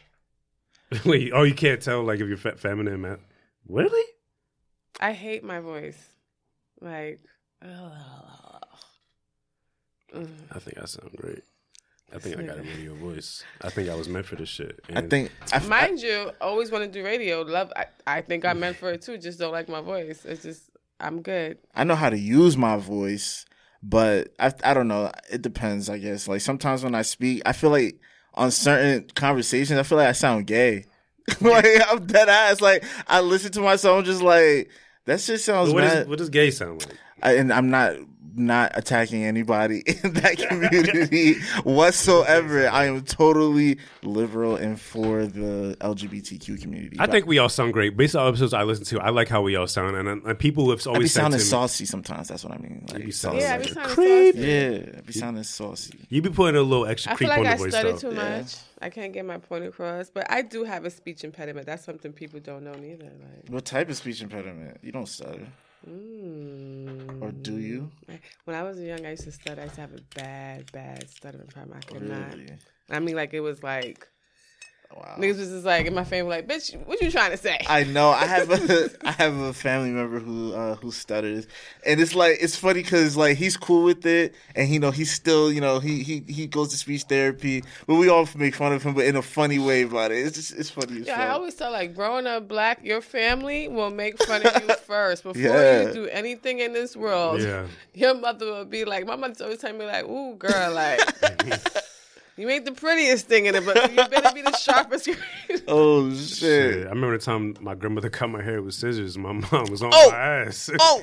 she made my grandmother made me go to school. Our shit was fucked. The shit was like Hey, fucking a wave. And you, like, and you don't got like the typical like black 4C hair like my Nah. brothers and them say. Yeah, so if you had a bad haircut, you was fucked up. oh fam, no. she used the little scissors. The shit that don't properly, like properly cut and made me try to to save a little money. Yeah. Oh, just invested into the you know Clippers. Mm. Yes, The Clippers like just gave you a straight to Uh, yeah. Eh, she was a teacher, so she had No scissors lineup, on just- deck. Oh my Mm. god, She that had is the, not the, how you. the, uten- the utensils the teachers have and shit. I remember one time I gave a haircut to one of my boys and I tried to use scissors. And we did that because we was like in what I think we was in like uh fucking sixth grade. Yeah. And we was trying to use his uh the, the haircut money to go buy weed. still needed a haircut. So you was like, "Yo, I got you." and, I, and this was after we smoked the weed. So we're oh. high as hell. I took kitchen scissors oh to try to cut this thing's hair. And then you know the T the T outliner that you use to shape people up. I used that to try and cut his hair down with no guard. Like I Oh, Jesus. I would have fought you. My mom used to cut my brother's hair. Yeah? I'll never forget my stepfather. We supposed to go to church for like one of those Saturday services, and he did not come home in time. Mm. So she was just, I ain't got time to wait for his ass. And she sat right there and she gave him a nice little, she gave him a haircut. Let me not say nice, but she gave him a haircut. I think she fucked up in the front, but she got that back was clean though. The back was clean. Back, but he had a big ass head though. Yo. Shout out to you, John. Shout out to you, Grandma. You Shout out to the friends of the show. Like we have friends of the show. I feel like helped us out this year that we need to give acknowledgement to. Um, Yeah. Yeah, like everyone who's shit even come on as a guest. Like they we've all they've developed into friends, some of them at least. Um Liz B, she's like a great friend of the show. Her and Colin. Colin, were yeah. Shout out to them. Shout out to them. repeated guests, uh off the strength, like they've supported Oh, us. yeah. They've Off the strength, yes. strength. they provide advice and wisdom outside of the outside of the interview consistently. They and I really about us. appreciate that. Shout out to Devry Vasquez. Levette. Yeah, she Debbie said- wants to hang out with She us wants so to hang bad. out with us. We need Let's, to. let's we need not, to hit let's, her. let's, let's yeah, don't say it like out that. Yeah, let's yeah, not put like Debbie out like that. she Debbie wants to hang out. wants She to- does, but like no, No, Debbie she cool, but Debbie she supports the show. Like She she's a great supporter Very, of the very show. much We need to spend some time with her. I miss her. She was dope. I just appreciate every guest for answering that fucking Email? Email, Email, like, yeah. because like they, they don't know me from a can of paint, so it's just a Tia ran- that we interviewed, she was a great. She gave so much insight after the show. It just seemed oh, like Oh, she really show. wanted to help. Like the what she's trying to build. Like if you're within the New York tri-state Jersey area and you have a talent, whether it be in painting, interior decorating, you need to look back at our um, past episodes and look out for Tia. Follow her on every platform because she is really trying to help everybody get a coin. Yes. Yeah, her Instagram, really I believe her. her realtor Instagram is Homes via Tia. Yes, that's Yes. exactly it. Uh, uh, Excellent. Yeah, So she was. shout Uh, out, so, you know, shout out to her and reach out to her and especially again if you're a painter, a contractor, a carpenter, fucking interior design, like reach out to her and yeah, she like she definitely just wants to make everybody work and be great in their talent. she was awesome. I really enjoyed the interview. I really enjoyed. um You guys know me. I don't like.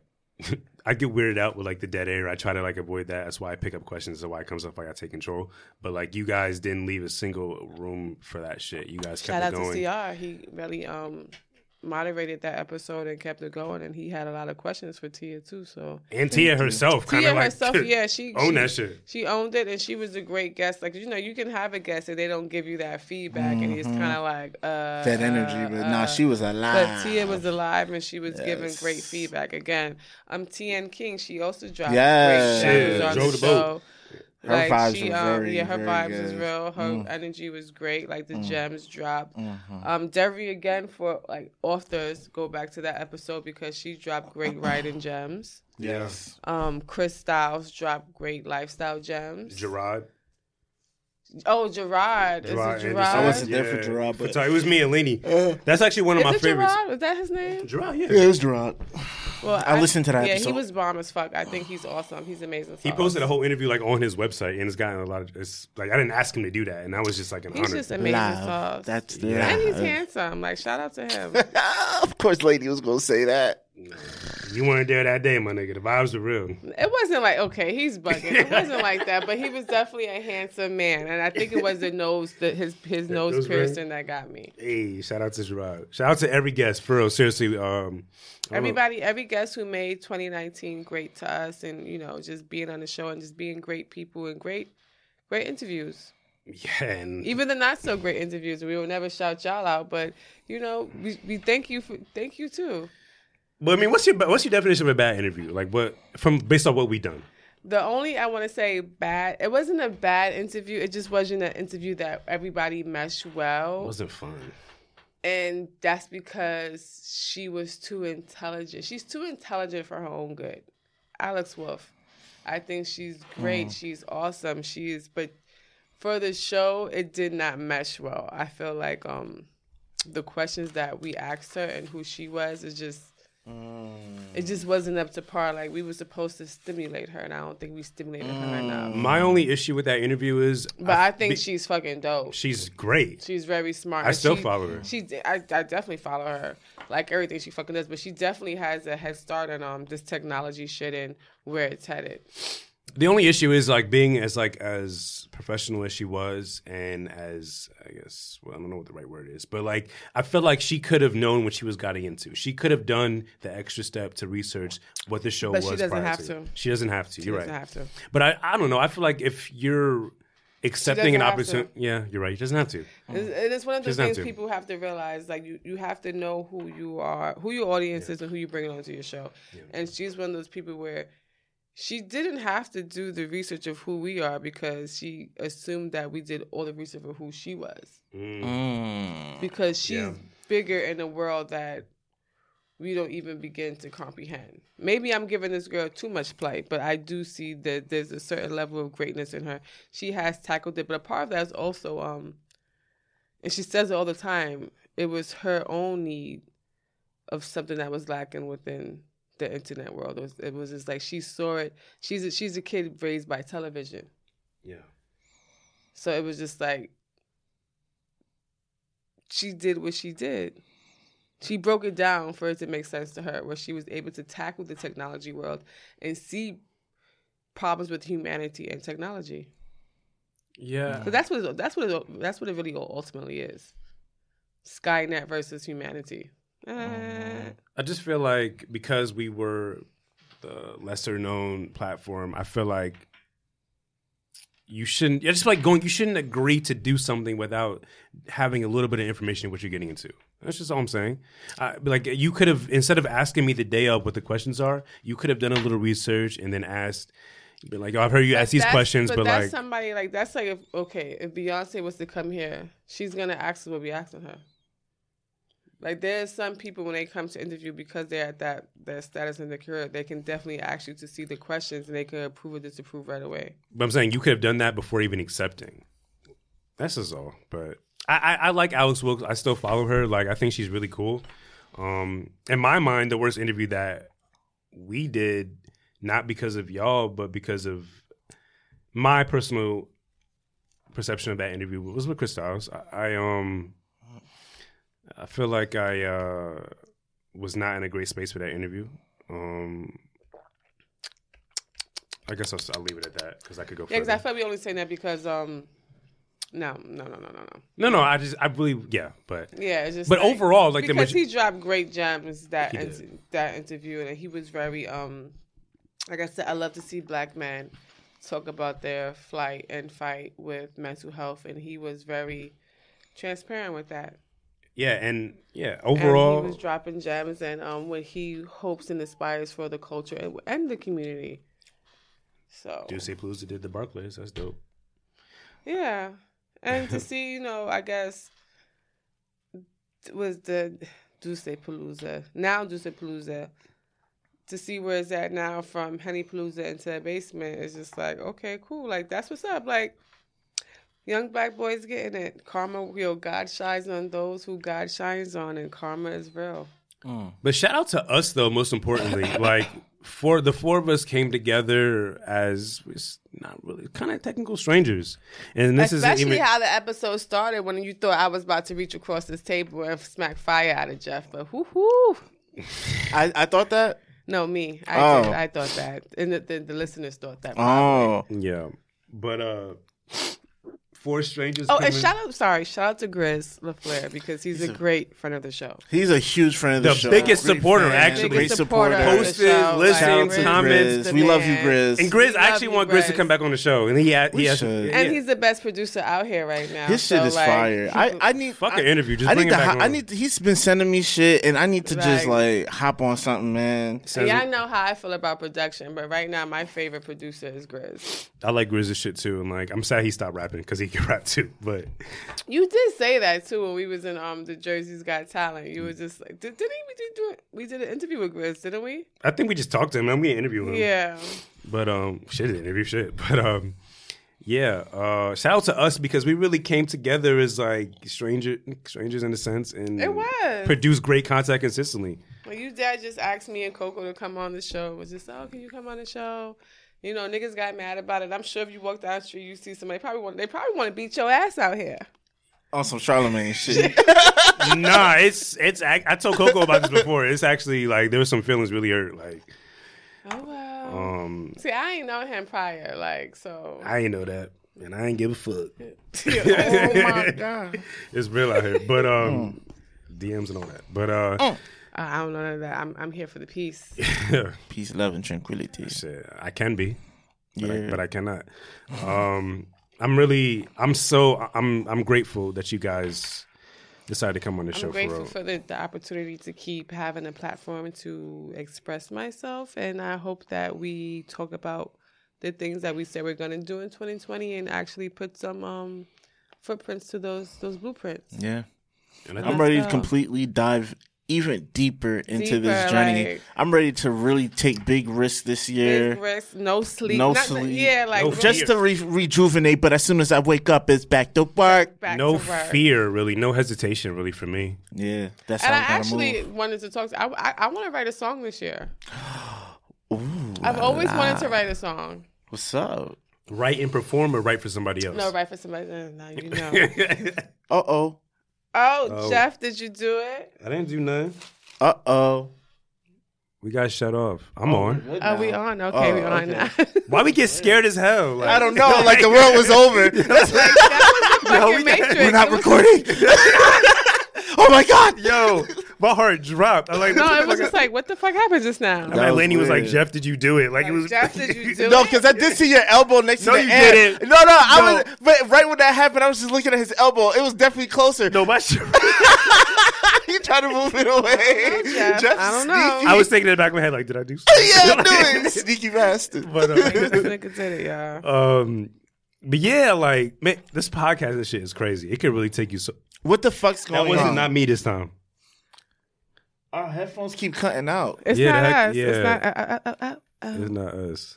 As long as the mics aren't cutting out. Sorry, listeners, if you're listening to us freak out. Um, I hope you enjoy it because um, we don't freak out that we, often yeah, on we don't freak out too much. I feel like this was a very transparent episode. Like, Yeah, very you know, thank you, listeners, for just being there with us and always supporting us and just riding this fucking wave with us. Because if y'all only knew what happens after the show is over and when we, I'm a bitch. So Jeff, I apologize. I'm sensitive. But you know, I think I'm a real bitch because you know my mom was like on my nerves this week, Mm. and it was to the point I was just like, "Yo, lady, I don't want to be like you when I get older, but I'm slowly turning there. You're making me fucking crazy." But I'm just like, you know, it's, it's it's the saying, and I'm you know I'm gonna be transparent. When your life is kind of fucked up, you kind of you can easily point out other people's fuck ups. And I've always said like 2019 was a very, and I, you know, I never really got into specifics, but it's just been a very, very hard year for me, a very revealing year for me, and me really realizing that like I don't have anybody, I only have myself, Mhm. and that's not one of the easiest things to come to when you've always been a beacon of light for everybody else, and then when you're in your darkest of days, you don't even have like the support of your own fucking the best sister in the whole wide world. You love her dearly still, Mhm. but it's just like you don't. I don't have that support. So if I'm extra hard on you, it's because I do support you and I want you to be the best you can be. And I will say, like, I've had a lot of things come and go this year, but the only constant really was y'all. Like, y'all. badass attitude. no, but like, it really was y'all just consistently showing up and actually giving a fuck, and not just about the platform, but about me. Like, uh, I've cried in front of y'all, and uh, yeah. and um, the fact that y'all still, yeah, I didn't really, y'all didn't judge me, and y'all really supported me, really means the world to me, and I, I really. I'm do I'm I want to go extra hard, not just for me and my own ambitions, but for y'all. Like I really want to give back to y'all and see y'all and help if I can help position. And that's the same thing with us for with you. Like, nigga, you think I make banana pudding for people? I I want more, by the way. I'll pay you for more. I will pay you for That more. shit is I don't think, I don't delicious. No more than $20 Even though. the end, she's just like, I make, I want some too. Like, I don't No, Joy, you can't have any banana pudding. nobody. That shit is Engineer Joy, it's, it's mine. I want it. And you can ask the y'all. We're just like we were just oh it's Jeff's birthday. Like what should we do? Like because you know I Mm-hmm. don't have much right now. Like I'm really am like slumming and bumming. Like no, oh, Lord Jesus, that's a Ain't lie. You're running lean. That's You ain't a bumming. You're running You lean. I'm not bumming. No, you're I'm not. You're running lean. That's You it. know, I'm out here surviving. Let me do I have to set myself up for failure. I could show you some bumps. Like I'm not bumming, No, but you're you know. I've just I've really just been you know in a different space in life. Like I'm used to having money. Yeah. I'm used to doing my own thing. I'm like I've never been down to my last five dollars. Mm. I don't know what that fucking feel like. I feel you. But you know what? I, you know what this did teach me this year? Mm. The meals I have created. Mm. That And it's imagination was not because working. I don't got no food in my because I got plenty of food in the house. But Right. it's just like you'd be surprised when you have to stop actually like eating out and you gotta really cook. it's fun. It's a fun Fuck, project I'm though. Fucking Chef Ramsay. Like we need to do a show. You making new shit like shit that you never really had b- Like, before. I was making, I was, actually, I was making lo mein this year. Mm. First of all, I just realized you can taco fucking everything. That's a fact. like a if you make a if you make a chicken breast on Sunday and on Tuesday you tie that motherfucker, you cut that motherfucker down, you re-season it, and guess what? You got fucking tacos. That's a fact. Throw a pineapple in that motherfucker. It's like a whole new dish. Damn, What? that's true. You could You got some rice, some black beans. I'm telling y'all, like I got the five dollar hookup meal for y'all niggas. Mm. Shit, you about to get Lenny a eating food truck. I know, right?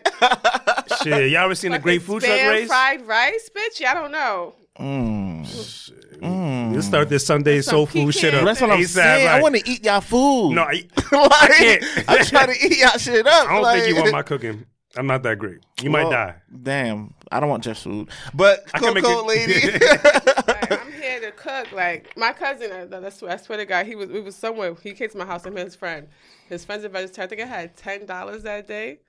I made like the best pasta meal with squash and chicken, and then I had to do it separate because one nigga was a fucking vegetarian. I'm just like, why did you niggas vegan into my house? Some tofu or some shit like that. Yeah, but it was just like it was just like it was the night I was bored. And I was just like, oh yeah, come over, I'll cook, bring the bottle. Like we got this today. Play some cards and ten dollars. I definitely made a meal out of nothing. Wow, Shit, you could do lit. that. Mm. Beautiful. Not even ten. It was like really three. all I needed to buy was a squash. I had the chicken and the pasta and everything else. Shit, you go to Chinatown, you can get fucking a whole meal for like a dollar. That's so true though. Like- My ex-wife used to do that. When she did jury duty, she I remember her going to like she would call me like, "Yo, babe, I just got dumpling and this and this." She was like five dollars. I'm just like, "Bitch, what? Bring that for dinner tonight." Yeah, that ass. I like I like uh, going on little scavenger hunts to in the grocery store. Just what the fuck? Son, it's it's it's, it's the Jesus. me? It's the devil. It's, it's something because it goes in and out, in and out. Yeah, But It's yeah, like a girl's orgasm. the in and out, haters. In and out. yeah, it's this haters. amp. It's the amp. There's something wrong with this amp. Some who's hating? Who's hacking us? We're being hacked. We're being. It's the government. Fuck, they found us. we gotta get the fuck out of here, Lane. Don't say nothing. I didn't think I was a controversial. Is, is it the Denver airport shit that got us fucked up? The, the Denver airport. Mm, I ain't forgot. Yo, that was that was a crazy hot take. I ain't never heard before. I never heard that either. And I bet you, I still didn't watch the video with the Denver airport, right? I still didn't watch it. I ain't gonna lie to you. I didn't watch it, but I will watch it now. Now that I remember, Watch now that I that know they're listening. I'm bad at going The back shit to definitely said for the content. New World Order of 2092. It was just like, motherfucker, how did Damn. you write this in the airport? I'll be right a hundred years old. That's so. The good thing is when it's, everything fucks up in the world. Hopefully, Jesus take me. God take. I'm dead and gone already. I'm just gone because I don't want to be 90 trying to run. Right? It's over for us. It's over. Where we going? Like Shit, we ain't I'm going down. nowhere. You better get on that wheelchair, push Exactly. that, go down the hill, Let that something. when I'm gone. Like let that be something my children's, well, not my children, but my, my, my sister's children's children's got to deal with. Mm, Yeah. yeah.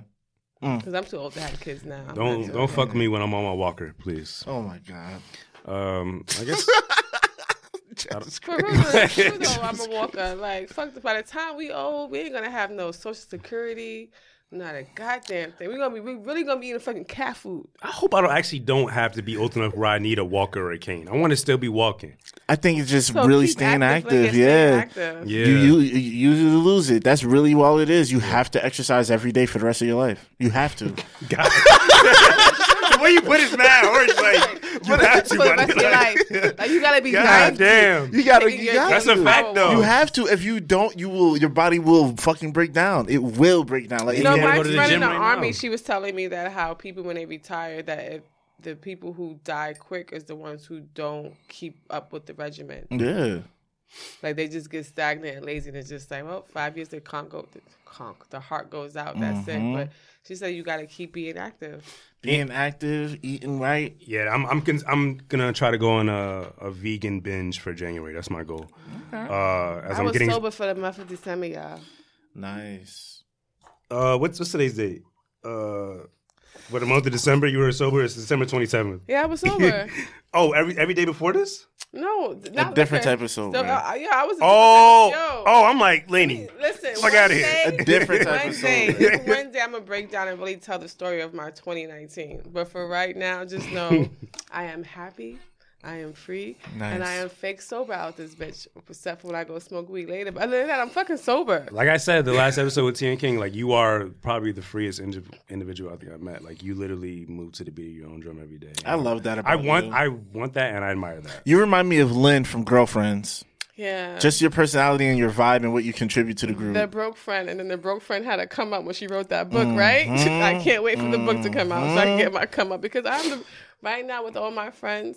I'm the broke friend. I, I love my best friend Brian. Shout out to you, Brian, because I always tell him he don't gotta listen to a show. He don't gotta do shit. But when I make it, he make it, and my goddaughter always gonna be good. Mm. I don't feel that way about anybody else but y'all. Like when I make it, y'all make it. But you know, there's some people who support you. Like my best friend Brian, he's old school, so it's just like he's like my mama. He ain't gonna listen to da, da, da, da. like he ain't got time for that. Mm-hmm. But he support me. yeah. And if mm-hmm. I was to call him right now, like yo, I don't have nothing, da, da, da, he would be like, bitch, I got you. Don't worry about it. Mm. That's a With friend. not a question, not a nothing. It's just That's like a friend. It's a privilege to have a friend like that. it's a, it- it's it's mm. an honor. Honor, yeah. It's an honor, and it's just like he knows that when I make it, you, he if he don't want to work no more, he ain't. He like, he like my mother. He ain't got to work no more. Mm. mm. But my goddaughter, she's still gonna go to public school because we gotta humble her little ass. Yeah. She is spoiled. And a lot of y'all niggas, when y'all see me in 2020, you see us in 2020 on and on billboards and everywhere. Uh, don't hit my phone because fuck you.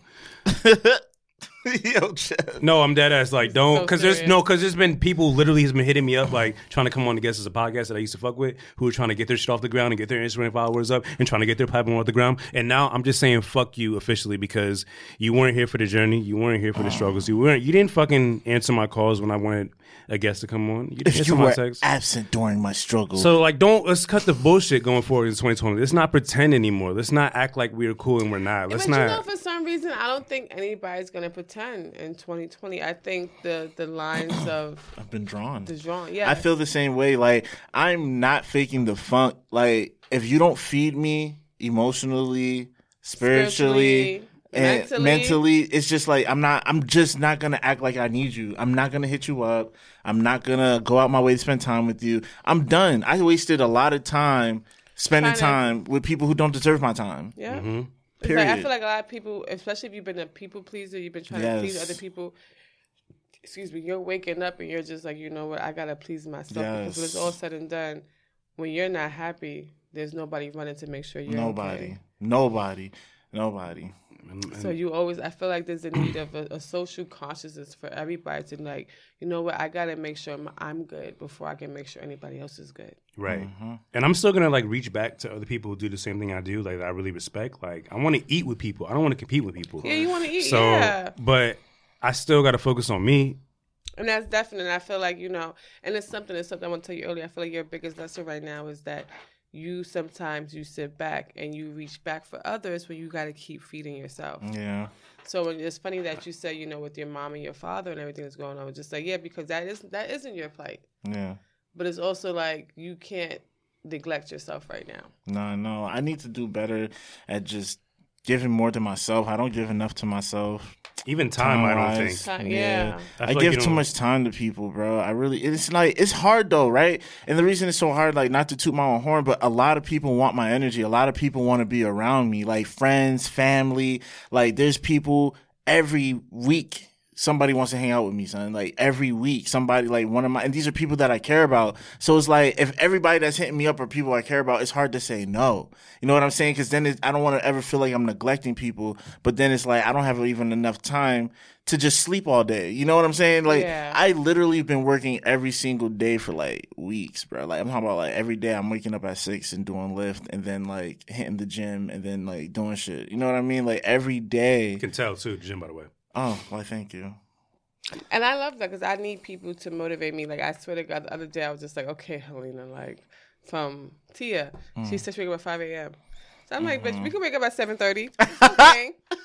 so today I'm like, we're gonna try this out on a Friday. Or, bitch, I don't know why on a Friday it's seven thirty, but I'm like, no, I want to just like let me keep meditating because I have this thing where I wake up and then I want to go right back into lucid dreaming because it's like the best thing It ever. is. Like I love to lucid dream. I love that's the time I get to speak to my higher self and all types of shit like that. Mm-hmm. So if I write, if I listen to the right frequency, if I wake up at six and I go right back down ten minutes after that, I can lucid dream to like nine.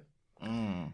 After that, it fucks me up because I all I want to do is lucid dream. Mm. But I'm supposed to get up an hour ago, take cocoa outside, smoke my blunt, talk to God, read my proverbs, all types of shit. But I'm in the bed fucking lucid dreaming. Mm. Why, Jesus? So do you want to incorporate fitness in your life going forward in some way? Fitness? Well, you know, I think so because I think I have body dysmorphia. I don't want to be fat again. You used to be fat. In my last relationship, I got really big. And then mm. we broke up, I got like really fat. Like I was virgin to size 16. What size are you now? If you don't mind me asking. I'm like a 6, 8, 10. Depends on how I feel that day. Like, so I'm you were tiny. 16. I don't. I don't. And when I Where? met, and when I Right. met her, I was a, like when I, when I when I got back with her, I was a size eight, but she hated that I was so skinny. Mm. Isn't that relationship weight, that comfort that So comes with and I think she was trying to say like, I'm not happy if I'm not fat with her. Mm. But it was just like, no, bitch, I like being slim and trim. What the fuck is wrong with you? Right, the fuck? so yeah, it was just like I got really big, and then we broke up, and then she didn't want my ass back, and I got really fat, and then I would love to see Laney at a I, squat I rack. cannot. uh, or like a, mm. a, bu- a bicep curl machine. I would love to see you like working out. Like if you listen, I'm horrible. if you take me to the gym right now, we out. We can have to record it. Introverted intuition in the gym. yo, let's do it. join yo. the workout. Hey, I'll work y'all motherfuckers out. It's 15 Yo. minutes, and halfway through, I'm like, get the fuck off of me, Jeff. I'm a, Leave me the fuck yo. alone. I don't want to do this shit. Like, fuck you. I will work. outside. I will work y'all out. We doing that. Done. Oh We're doing it. We're going to the gym. We're filming it. Bam. You should definitely do it. But I'm telling you right now, you're gonna get cursed out 10 minutes mm. in. I don't give a And you're gonna be like, oh, she mad. And you're gonna be sweaty and you're gonna be thanking me. No, I'm not, because I'm, I'm dead gonna walk out and smoke a blunt. I'll be right there with you though. Camera gonna find me. I'm Fuck like, this I'm workout. like, After the protein like, shake, I after the protein shake, we will smoke that Somebody blunt. give me a honey bunny. I can kiss my ass. Like, Somebody I give me a honey lose bun. weight, they should do this shit. Like, Yo, I'm, I'm with that. Oh my god, I can't wait for that. But no, look out for us. I swear, it's 2020. We're gonna. We you try. Oh, Oh! a travel re- mm-hmm. record podcast in the And gym. remember, we want to do the gym and we want to do the the fucking woods because we have to get the other girl back. Are we gonna be on mushrooms? CR. Yes, mm. mushrooms in the woods. I'm y'all. I scared, still but I'm ready. This. Mm. Wait, what girl does CR talk about? No, the Oh. one we had on the show, the the hunter. What was Oh, her? Danielle. Yeah, we need. Danielle, we yeah. need. Yes, we need. Boo, we need. That's Danielle. Love you, girl. Yes. We need Danielle. You know she moved to North Carolina, y'all. The fuck is she doing? She She lives. yeah. That's where her family's from. She did. She's not even from Jersey. That's okay because my other. That was some bullshit. She fucked me up just now. How Yo. you leave without saying bye? She like you know. The And, budget will for introverted intuition will be at an all time I high, didn't even get and to we get will no fly her deer out. Yet. I, wanted some know, deer I meat. I, wanted to know. taste the deer. We're still friends though, so most likely we'll find yeah, a way. I'm- Fam, she's not with another that. country. yeah, like, she's North not that Carolina. far. She Facetime me the other. We could do a traveling podcast. I meant to ask her mm. that. Like, Let's go to North deer- Carolina. Deer have steak in mm. its body, like cows. A steak. Does mm. deer have steak? Yeah, Like, mm. shouldn't an- shouldn't every animal come equipped with steak? Yeah, I think, isn't it go by body guess. part? Yeah. steak, like as in like even a chicken steak.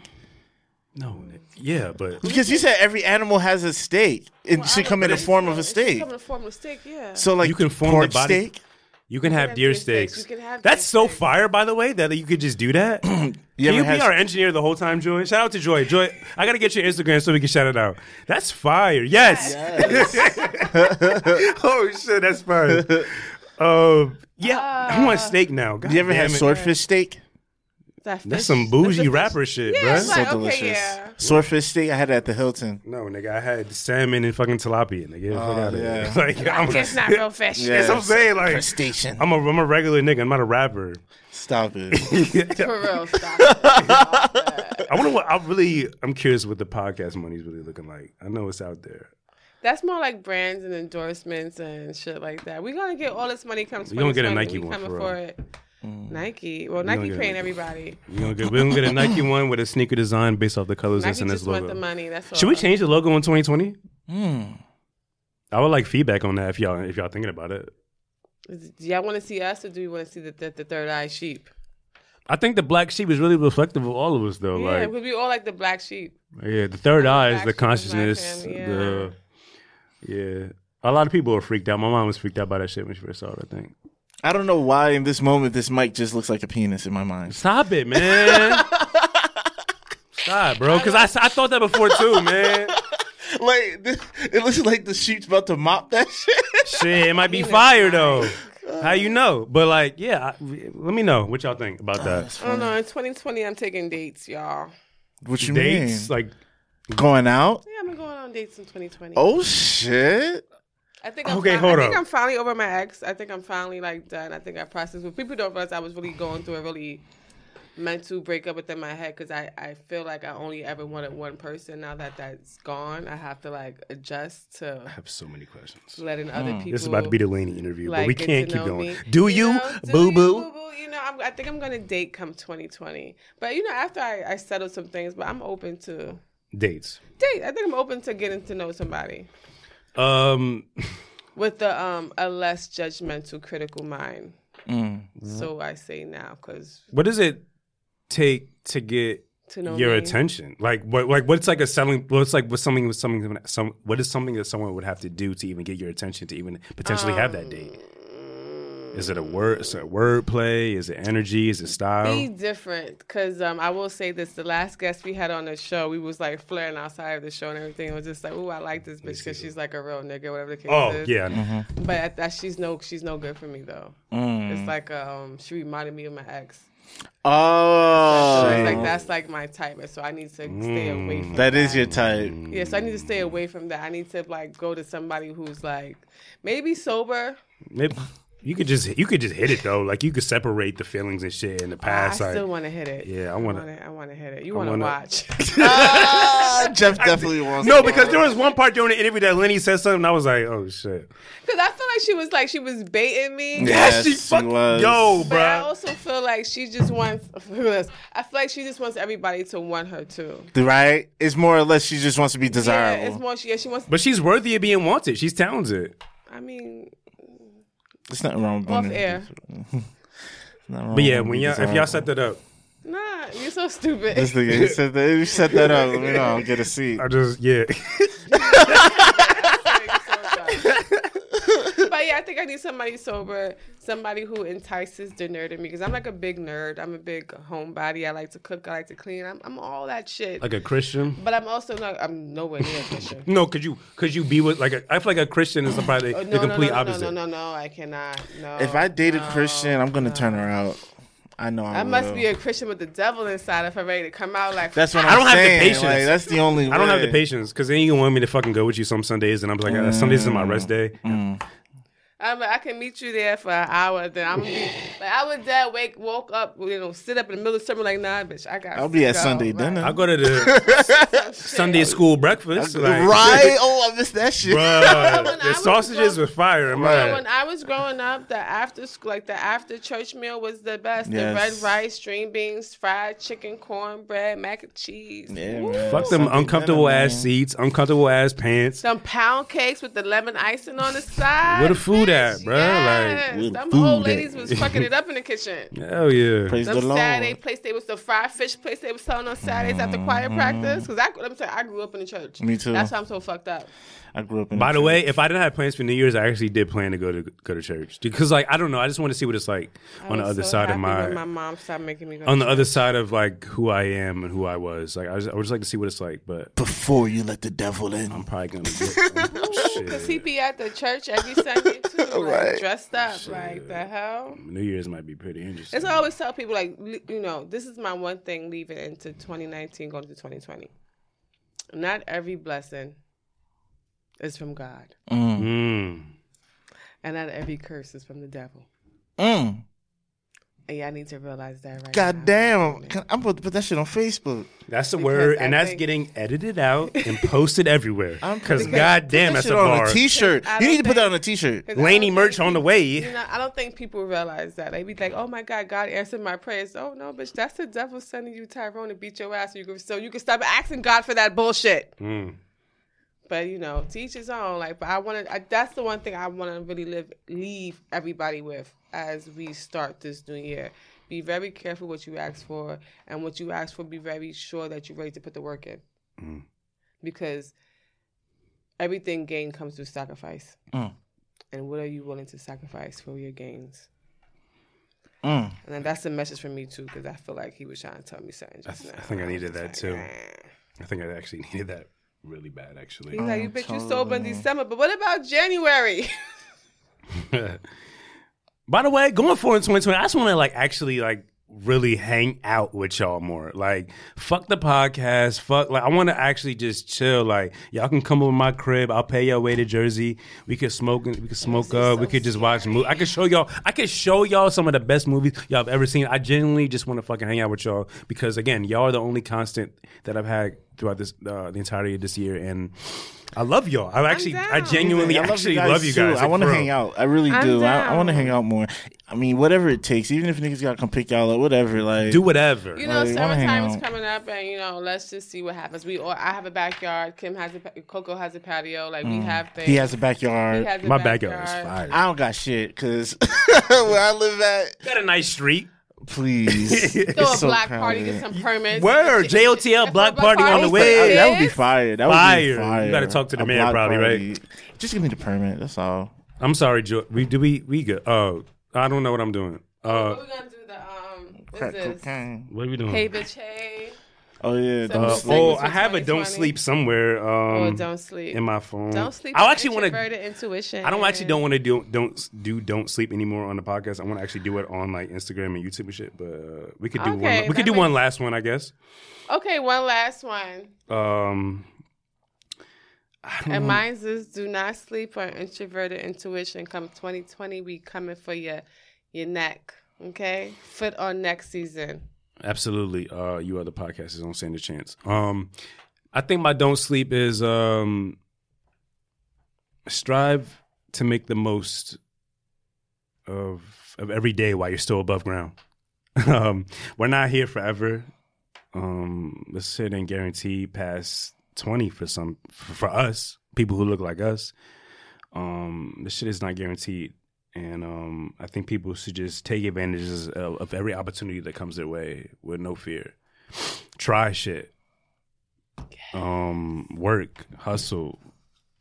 And um, I think you'll be surprised at the results if you actually try and believe in yourself.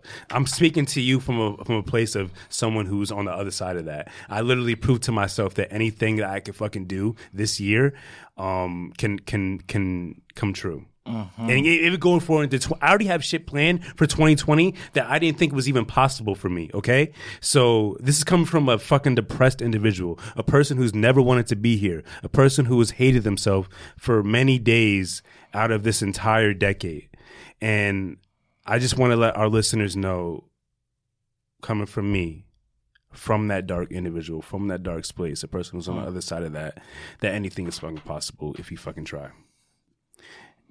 And I think you should try without fear. Without fear, walk into your truth. Take that leap of faith. You got a don't sleep or a hey bitch hey. Um, don't sleep on mental health, man. I know we've said this many times before, but it really affects people, man. Um, you know, give flowers to the people while they can still smell them, because uh, you never know. You know, this life is very short. Um, you know, make the most of it. You know, create memories. I always tell people I'm on this earth to create memories and to build relationships. Everything else is just icing on the cake. Hmm. You know, that's what I live for to experience this existence. So that's all I would say, man. Don't sleep on life itself, man. Just keep your mind clear, meditate, read, educate yourself, and just love people, bro. Spread love. You know what I'm saying? There's a lot of haters in the fucking world, a lot of negative people who are just so mad at themselves. They're mad at their lives. There's people who don't realize the power they have that they can change the things that they don't like about their life. If you're in that fucking relationship that you don't want to be in because that person doesn't feed your soul or your purpose, you have the ability to get out of that relationship. If you got a job that you fucking hate going to, you clock in and you're ready to fucking break down in tears at lunchtime because you're just like, fuck, I hate this job. You can quit that job. You know, if you want to fucking travel, step step on the soil on another fucking country, man. Like do that shit. Like live your life. And um that's it, man. You know what I'm saying? It's your boy. Word. And um, if you've been a part of this journey from since chapter one, uh, shout out to you because that shit was bad. You couldn't even hear me at certain points. um, that was a different time. If you've been a part of this journey since the beginning, uh, I, I genuinely, genuinely, genuinely, genuinely appreciate it because this was literally just an idea, and your listenership has given me the confidence and given me the resume to uh, present my what I've done this far to other companies and other opportunities that have been, been presented to me. So thank you so much if you listen from chapter one or this chapter, this being this your first chapter. Um, it means the world to me, and um, introverted intuition is forever. Introverted intuition is for you. This this platform is created to be an escape for those who suffer from depression and anxiety, because that's what podcasts were for me. And I want to I want to pay it forward and do the same thing for other people. So if you've been a part of this journey, we really appreciate it. And there's so much more on the way. I promise you, from us collectively, the four of us, me, Laney, Coco, and CR, and individually as well. So please stay tuned, and we greatly appreciate you. Um, if you wherever whatever platform you're listening to this episode on, please utilize the rating system, whether it be iTunes, Spotify, uh, Stitcher, uh, wherever fucking pod, wherever platform you're listening to this podcast on, please utilize that rating system because it definitely you know, it looks nice. You know, what I mean, it looks good for it looks good for the sponsors, sponsor our shit. So, um, we appreciate the feedback in general too. So, um, yeah, please and share this episode, share this episode or this podcast to the people that you love. Like, help us get more more listeners, help us get more fan base, and introduce your family members and your friends to just a literally a good podcast. And um, We make you feel good. we make you feel good, baby. And um, so Make you please feel real good. Please, please do that. And um, again, thank you so much. We love you. Yes, Introverted and follow, wait, wait, wait. I'm sorry. Follow me on Instagram, cr underscore 908. So much content coming in 2020. New album out right now. Yes, young and gifted. Look and, it's, and it's a play on words because Christmas was just a few days ago. So yes, young and gifted. My gift to you is the album. And yeah, shit. I have. Let me shout my shit out. Yeah, of course. um, my first book, Mm. Which is weird to say. Um, What? What? yeah. uh, my first book is dropping Mm. sometime during Black History Month. Um, I'm not, I don't have an exact date for you, but it was definitely coming. So please Copping that shit. look out for that shit. You better Uh, sign my shit. Yeah. I want a signature, nigga. I don't know if I want to say the title. I don't know if I want to say the title just yet, but uh, it's definitely coming sometime during Black History Month. So please support that. Um, Lenny, you have something you want to shout out? Um, the High Priestess Tarot said, "In 2020, we're healing others, living our soul's highest purpose, and shooting love guns and living prosperously. So you know, people go live proper. La, la, la, la. Prosperously. Thank you. Got you. I bet you can spell it. You can spell that. You can't spell that shit. Prosperous. Go. This Uh, is for a P- thousand dollars right now. Go. Spelling bee. Prosperous. P that money on the R O P prosper E R S O U S. Hold up. Somewhere down the line, we fucked You up. already failed. You already failed. Look, I gotta write lost. it. Yeah, I'm like, Prosperous. that's the P- same. I don't even know how to type that shit into Google. Prosper. All right. P R O S P E R O U S. God damn. Too bad that was there we go right there. Too bad that was like attempt Oh. too bad that was attempt eighty five. But that's because I'm a little that was drunk. a time too. Don't do my boo like that. Thank you, Lane. Thank you. You won second prize. We'll oh, give you that. great. What's second prize? Uh some whatever we we have left over. Look, see, fucking asshole. I was gonna get that anyway. Thank you so much for listening. We love you. Introverted intuition. We are out of here. Thank Outta you. here. Have a great new year, motherfuckers.